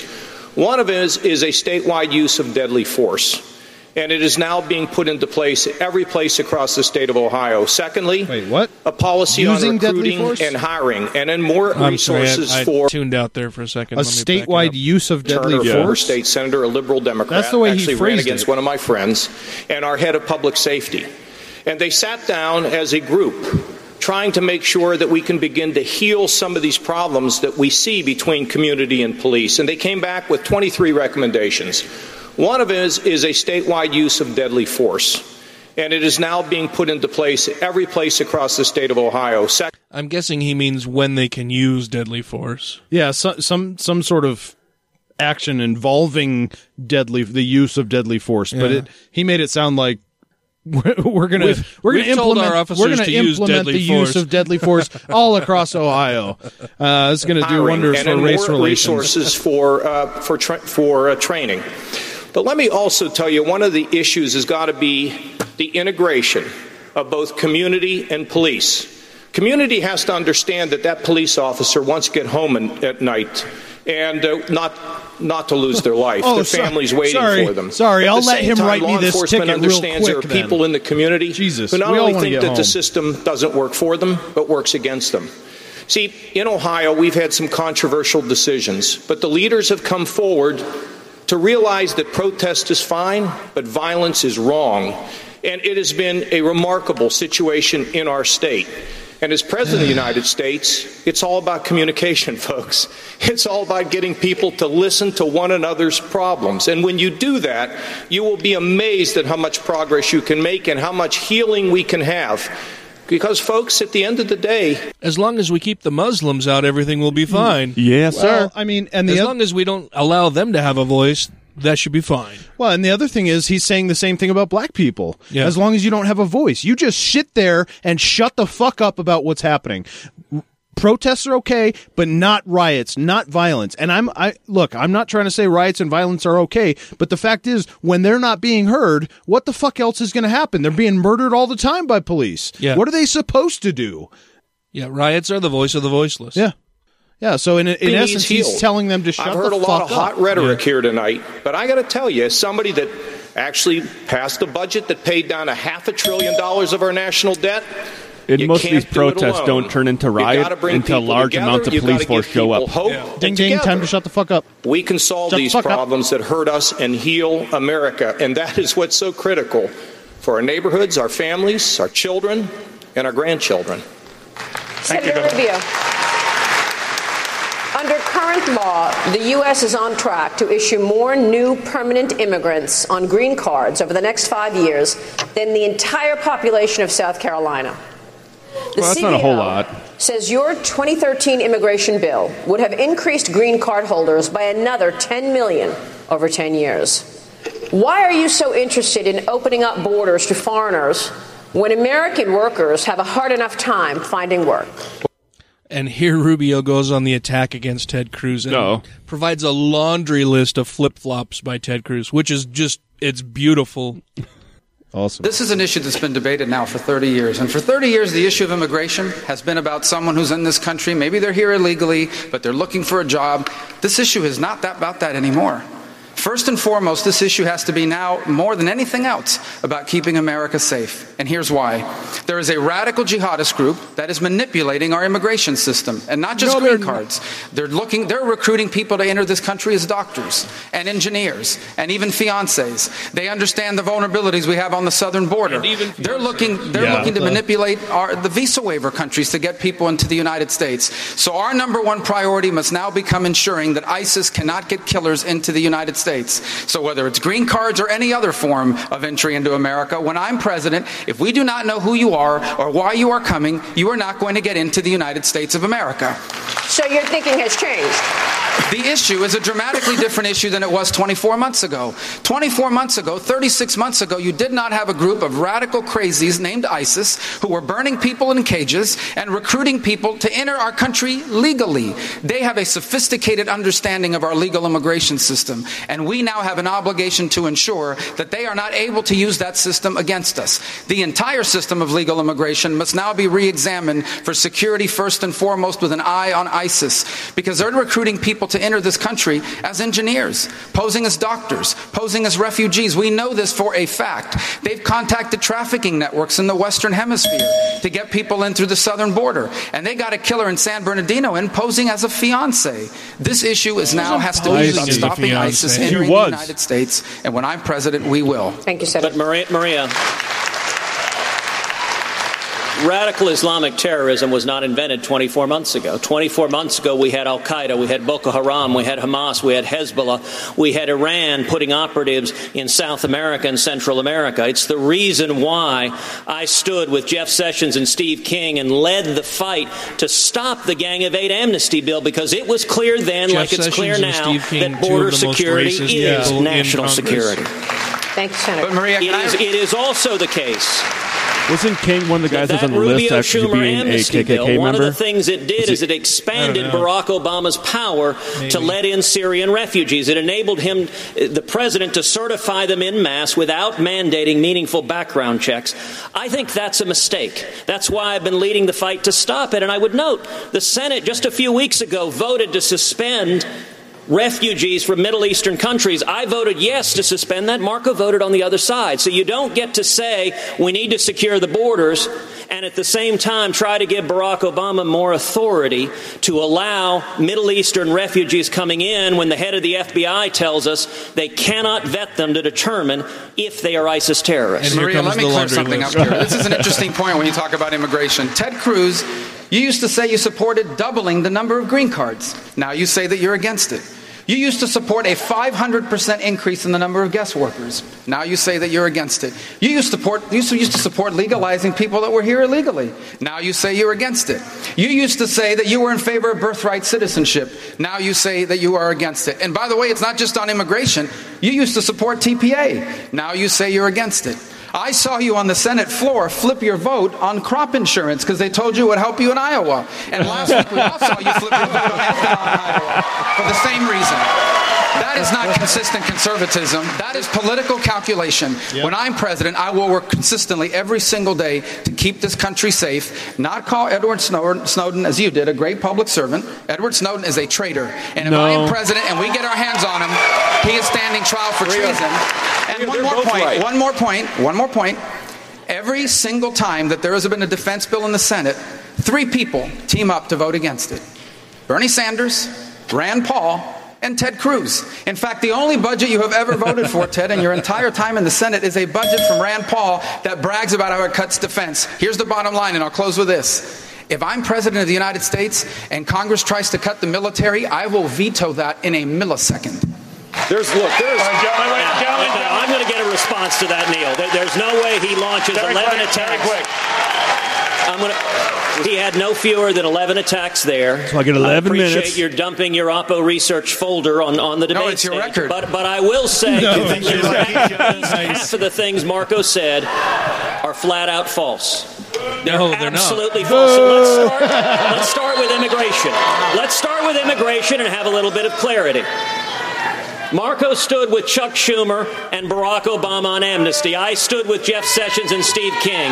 Marco stood today, standing on this stage. Marco supports legalization and citizenship for 12 million illegals. Oh, your I Reagan did opposed that. and oppose legalization and citizenship. And by the way, the attack he keeps throwing out on the military budget, Marco knows full well I voted for his amendment to increase military spending to $697 billion. Whoa. He said, and he said it in the last debate, it's simply not true. And as All right, president, gentlemen, I will look, gentlemen. rebuild the military and keep this country All right, we have to stop. I, I know you have very And then again, that, that buys us like Governor Bush, Governor Bush. 10 F Fears 35s. have gripped this country, obviously, and you touched on earlier since the San Bernardino attacks. Since our last debate, the national conversation has changed, according to Facebook data as well. Now, this first graphic shows the issues that were most talked about right before those attacks and now after. The issues of Islam, Homeland Security, and ISIS now loom very large. The FBI says Islamic radicals are using social media to communicate and that it needs better access to communication. Now, the CEO of Apple, Governor Tim Cook, says unless served with a warrant, private communication is private, period. Do you agree or would you try to convince him otherwise? I would try to convince him otherwise, but this last back and forth between two senator, backbench senators. You know, it explains why we have the mess in Washington D.C. Well, Rubio We is kind of known for that not will voting. Fix our immigration laws and stick with it, not bend with the wind. The simple fact is, one of the ways, Maria, to solve the problem you described is narrow the number of people coming by family petitioning to what every other country has, so that we have the best and the brightest that come to our country. We need to control the border. We need to do all of this in a comprehensive way, not just going back and forth and talking about you stuff. answer this question? Oh, I'll talk about that too. But you haven't asked me a question in a while, Neil, so I thought I'd get that off my chest. So, so Tim Cook, so Tim Cook I got is, going to keep it private. I got that. And the, the, the problem today is there's no confidence in Washington, D.C. There needs to be more than just one meeting. There needs to be complete dialogue with the large technology companies. They understand that there's a national security risk. We ought to give them a little bit of a liability relief so if they share data amongst themselves and share data with the federal government, they're, they're not fearful of a lawsuit. We need to make sure that we keep the country safe. This is the first priority. The cybersecurity challenges that we face, this administration has failed us completely. Com- He just basically said that he's going to give companies amnesty for, For- sharing their customers' private Yeah. data with For the government. spying. Yeah, yeah. Well, we we can't get we can't get these spying tools that we want passed legally, so we'll just force the companies to give Yeah. us their information. Which isn't that what Snowden blew wide open? The fact that the government was illegally spying on Yeah. its citizens. Yeah. Which he's a whistleblower, just the but hacking of OPM, but that is that is just shameful. 23 million files in the hands of the Chinese. So it's not just the the governments outside the private The OPM was hacked because Republican policies have have underfunded what our agencies need to protect themselves from being hacked. Yeah. You fucking shithead. And I wasn't too worried about it. 'cause I'm like, companies. It's also our own government. what are they going to get of mine? I, ain't- I ain't got nothing for you to take. So it's not just the, the governments outside the private sector uh, companies. It's also our own government that needs to raise the level of our game. We should put the NSA in charge of the civilian side of this as well. That expertise No, we needs to absolutely spread should all not. across the government, and there needs to be much more cooperation But if with Tim our Cook private is sector. telling you no, Mr. President, You got to keep asking.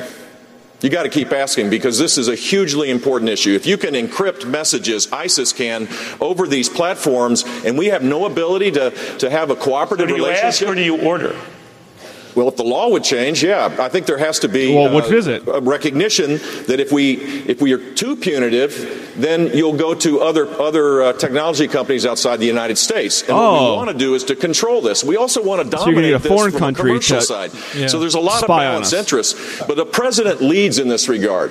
That's what we need. We need leadership, someone who has a backbone and sticks with things rather than just talks about them as though anything matters when you're talking about amendments that don't even actually are part of a bill that ever passed. Instead of having a president say, "Don't worry, I won't spy on you," statements. he wants to have be a president say, "No, I'm going to fucking spy on you, whether it comes from inside our country or outside the country. So fuck you. We're going to spy on everything you fucking do." Yeah, we'll force all of our private companies to turn over your information. Because that's how shit gets done. Yeah. What's the what's the Fourth Amendment? No legal search and seizure. Yeah. It is time Yeah. Protection against illegal statements. search. We Yeah. 60 seconds each. Governor John Kasich, we begin with you. Oh, six. Well, you know, in, in our country, there are a lot of people. That- that was feel as though Carson. They, they just don't have the power. Uh, you know, they feel like if, if they don't have a lobbyist, if they're not wealthy, that somehow they don't get to play. But all of my career, uh, you know, having been raised in a, by a, a mailman father whose father was a coal miner who died of black lung and was losing his eyesight, or a mother whose mother could barely speak English. You see, all of my career, I've By a thought about giving father, voice to the know who his people that I grew is. up with and voice to the people that elected me. Whether it's welfare reform and getting something back for the hard earned taxpayers, whether it's engaging in Pentagon reform and taking on the big contractors that were ch- ch- charging thousands of dollars for hammers and screwdrivers and ripping us off, or whether it's uh, taking on the, the special interests in the nursing home industry in Ohio so that mom and dad can have the ability to stay in their own home rather than being forced in a nursing home. Look, that's who I stand up for. That's who's in my mind's eye. And if you really want to believe that you can get your voice back, I will tell you, as I have all my career, I will continue to fight for you because you're the ones that built this country and will carry it into the future. Thank So I allowed John Kasich to get away with it before poisoning the well, but I'm going to shit all over everybody else who's done this, right? so, so John Kasich's closing remarks were basically, "My family was poor, so I want to give back to those in need by taking away welfare programs Yeah. for the Yeah. poor." Yeah. And coming up will be Jeb Bush, who basically says, "I have plans. They're good. Vote for me." Who can you count on to keep us safer, stronger, and freer? Results count. And as governor, I pushed Florida up to the top in terms of jobs, income, and small business growth. And crazy news Detailed articles. plans count. And I believe that the plan I've laid out to destroy ISIS before the tragedies of San Bernardino and Paris are the right ones. Credibility counts. There'll be people here that will talk about what they're going to do. I've done it. I ask for your support to build together a safer and stronger America. I have plans. They're good. Vote for me. Yeah. They're secret plans. Just trust me. Coming up is Chris Christie. I summed up his with, I love this country, but everybody else hates it. Obama lives in a fantasy land. I just want to call him Chris Krispy Kreme. Governor Chris Christie. Maria Neil, thank you for a great debate tonight. Uh, when I think about the folks who are out there at home tonight watching, and I think about what they had to watch this week, the spectacle they had to watch at the floor of the House of Representatives, with the President of the United States who talked a fantasy land about the way they're feeling. They know that this country is not respected around the world anymore. They know that this That's country is pushing No. the middle No. class, the hardworking taxpayers backwards. And they saw a president who doesn't understand their pain uh, and doesn't have any plan for getting away from it. I love this country. It's the most exceptional country the world has ever known. That's not we true need either. someone to fight for those people. We need a fighter for this country Then again. give them the pay they I've deserve. My whole life fighting, fighting for things that I believe in, fighting for justice and to protect people from crime and terrorism, fighting to stand up for folks who have not had enough and need an opportunity to get more, and to stand up and fight against the special interests. But here's the best way that we're going to make America much more exceptional. It is to make sure we put someone on that stage in September who will fight Hillary Clinton and make sure she never ever gets in the White House again. I am the man who can bring us together to do that, and I ask for your vote. The only thing you've fought is the urge to eat another fucking crawler. I think he lost. so, Chris Christie, I love this country, but everybody else, everybody else hates it. Obama lives in a fantasy land. Next up is Ben Carson. Traditional politics bad, we the people good.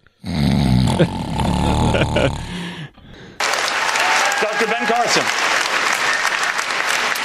You know? In recent travels around this country, I've encountered so many Americans who are discouraged and angry as they watch our freedom, our security, and the American dream slipping away under an unresponsive government that is populated by bureaucrats and special interest groups.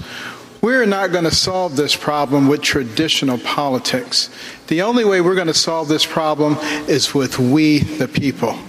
And I ask you to join me in truth, I- I didn't get in it. honesty, and integrity. BenCarson.com. We will heal, inspire, and revive America for our children. And you can buy my book there if you so want again, to. traditional politics bad, we the people good. Yeah. Yeah. yeah. Up next is Marco Rubio. 200 years ago, our government was founded on a principle that we don't need a government. Obama wants to make America like the rest of the world. Also, Hillary Clinton bad. Oh yeah. Senator Marco Rubio. You know, 200 years ago, America was founded on this powerful principle that our rights don't come from government. Our rights come from God. No. That's why we embraced free enterprise, and it made us the most prosperous people in the history of the world. That's why we embraced individual liberty, and we became the freest people ever. Except and the result was that the. American miracle. But now, as I travel the country, people say what I feel. This country's changing. It feels different. Oh, I thought it we feel like we're being left behind and left out, and the reason is simple. Because in 2008, we elected as president someone who wasn't interested in fixing America. We elected someone as president who wants to change America, who wants to make it more like the rest of the world. And so he undermines the? Constitution and he undermines free enterprise by expanding government. And he betrays our allies and cuts deals with our enemies and guts our military. And that's why 2016 is a turning point in our history. If we elect Hillary Clinton, the next four years will be worse than the last eight, and our children will be the first Americans ever to inherit a diminished country.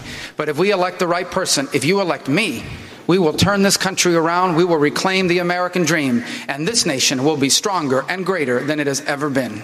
Mm. Wow. Right? So 200 Wow. years ago, our government was founded on a principle that we don't need a government. Yeah. Obama wants to make America like the rest of the So- world, and Hillary Clinton is bad. So why did we make a government 200 years ago if it was based on the fact that we didn't need a government? Up next, we have Ted Cruz. Benghazi! Oh. War, war, war! Radical Islamic terrorism! Murder! Political correctness. I can't wait. Senator Ted Cruz. 13 hours. Tomorrow morning, a new movie will debut Yeah. about the incredible bravery of the men fighting for their lives in Benghazi and the politicians that abandoned them.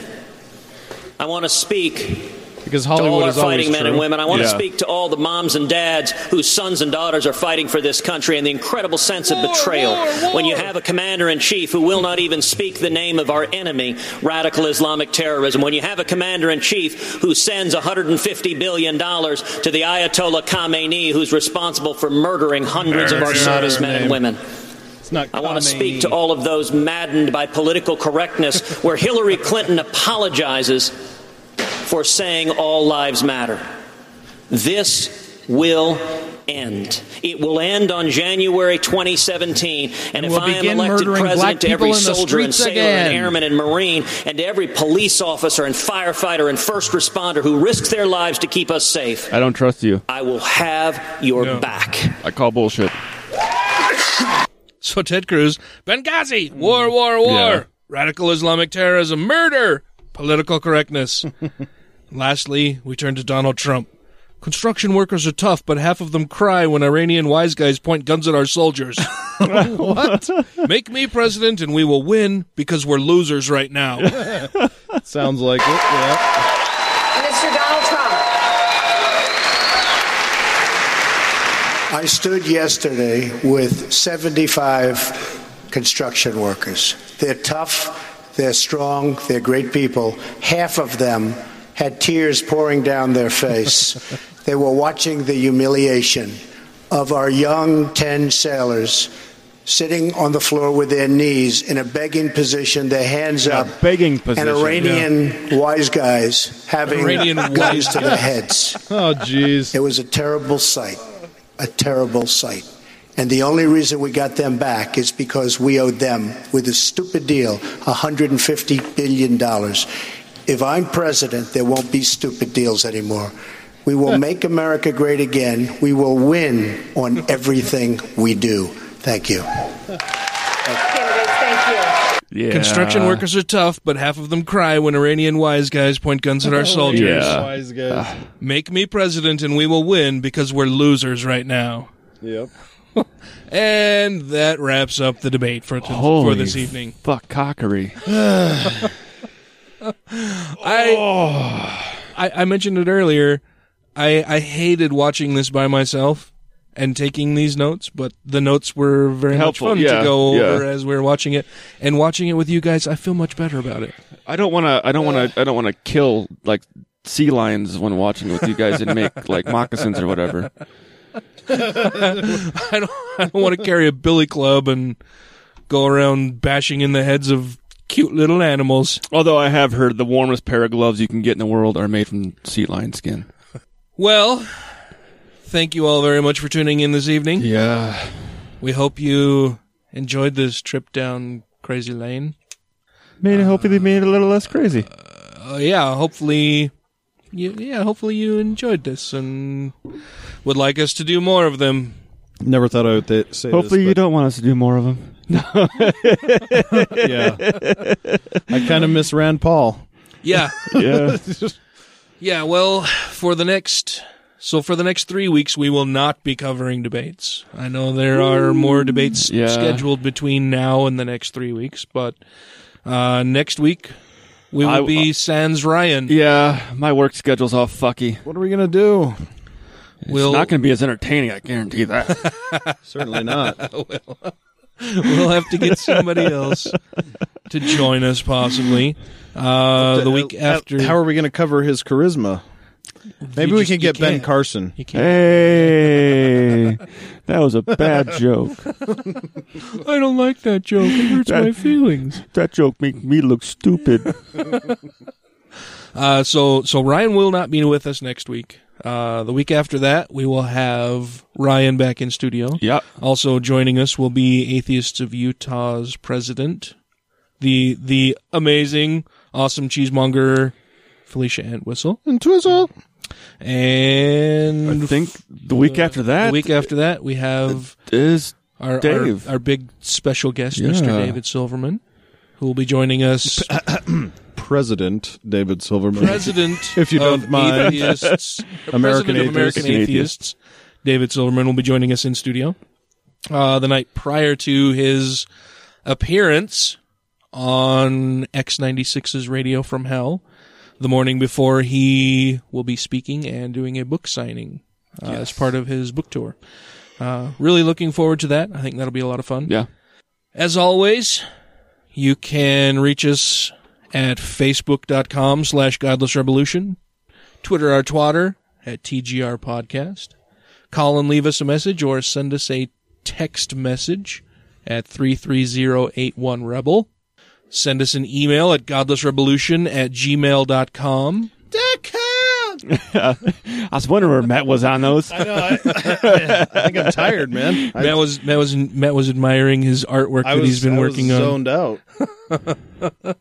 Uh, once again, thanks for joining us. Uh, give us a rating out there on your podcast app, wherever you should find us.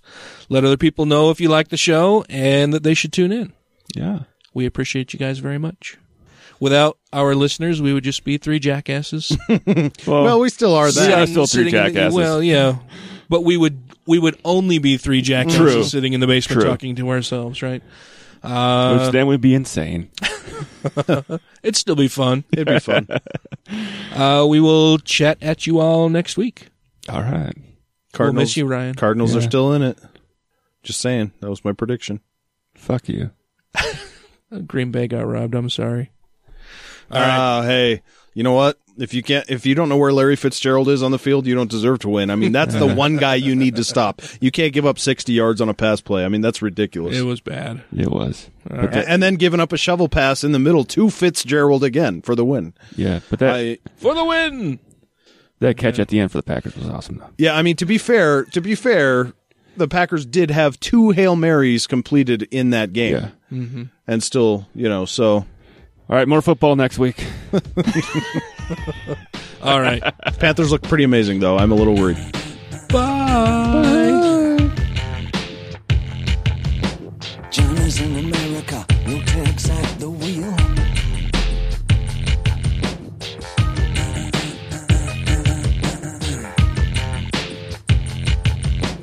No one needs anyone, they don't even just pretend.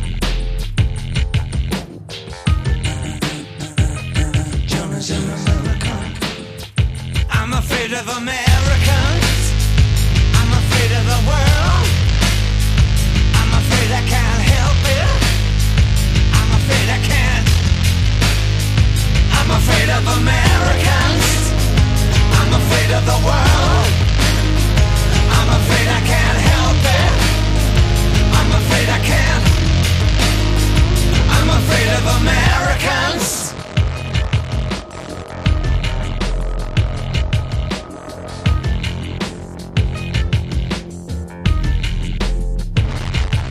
Johnny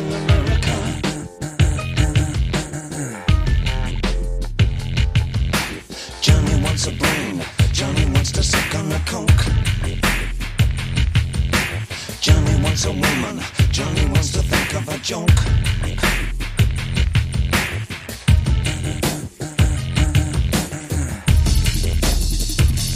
Johnny's in America.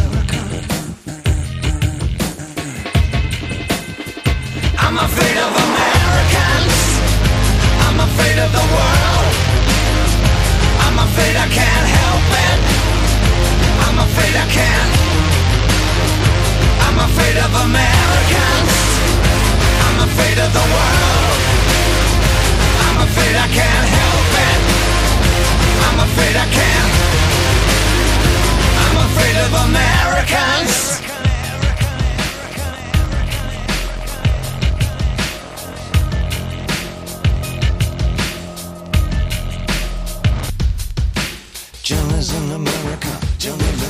At the stars. Johnny combs his hair and Johnny wants pussy and cars. Johnny's in America. Johnny's in America. I'm afraid of Americans. I'm afraid of the world. I'm afraid I can't help it. I'm afraid I can't. I'm afraid of Americans. I'm afraid of the world. I'm afraid I can't help it. I'm afraid I can't. Yeah, I'm afraid of Americans. I'm afraid of the worst. I'm afraid I can't help it. I'm afraid I can't. I'm afraid of Americans. God is an American. God is an American.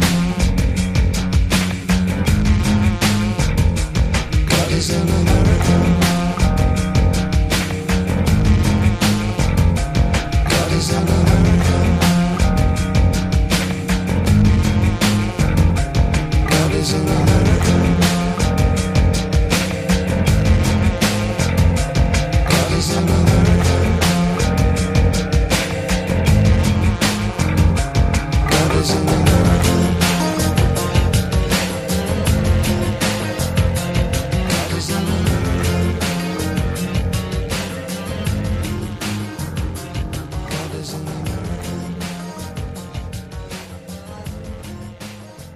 I did have an idea for you for the beginning of this episode. What's that?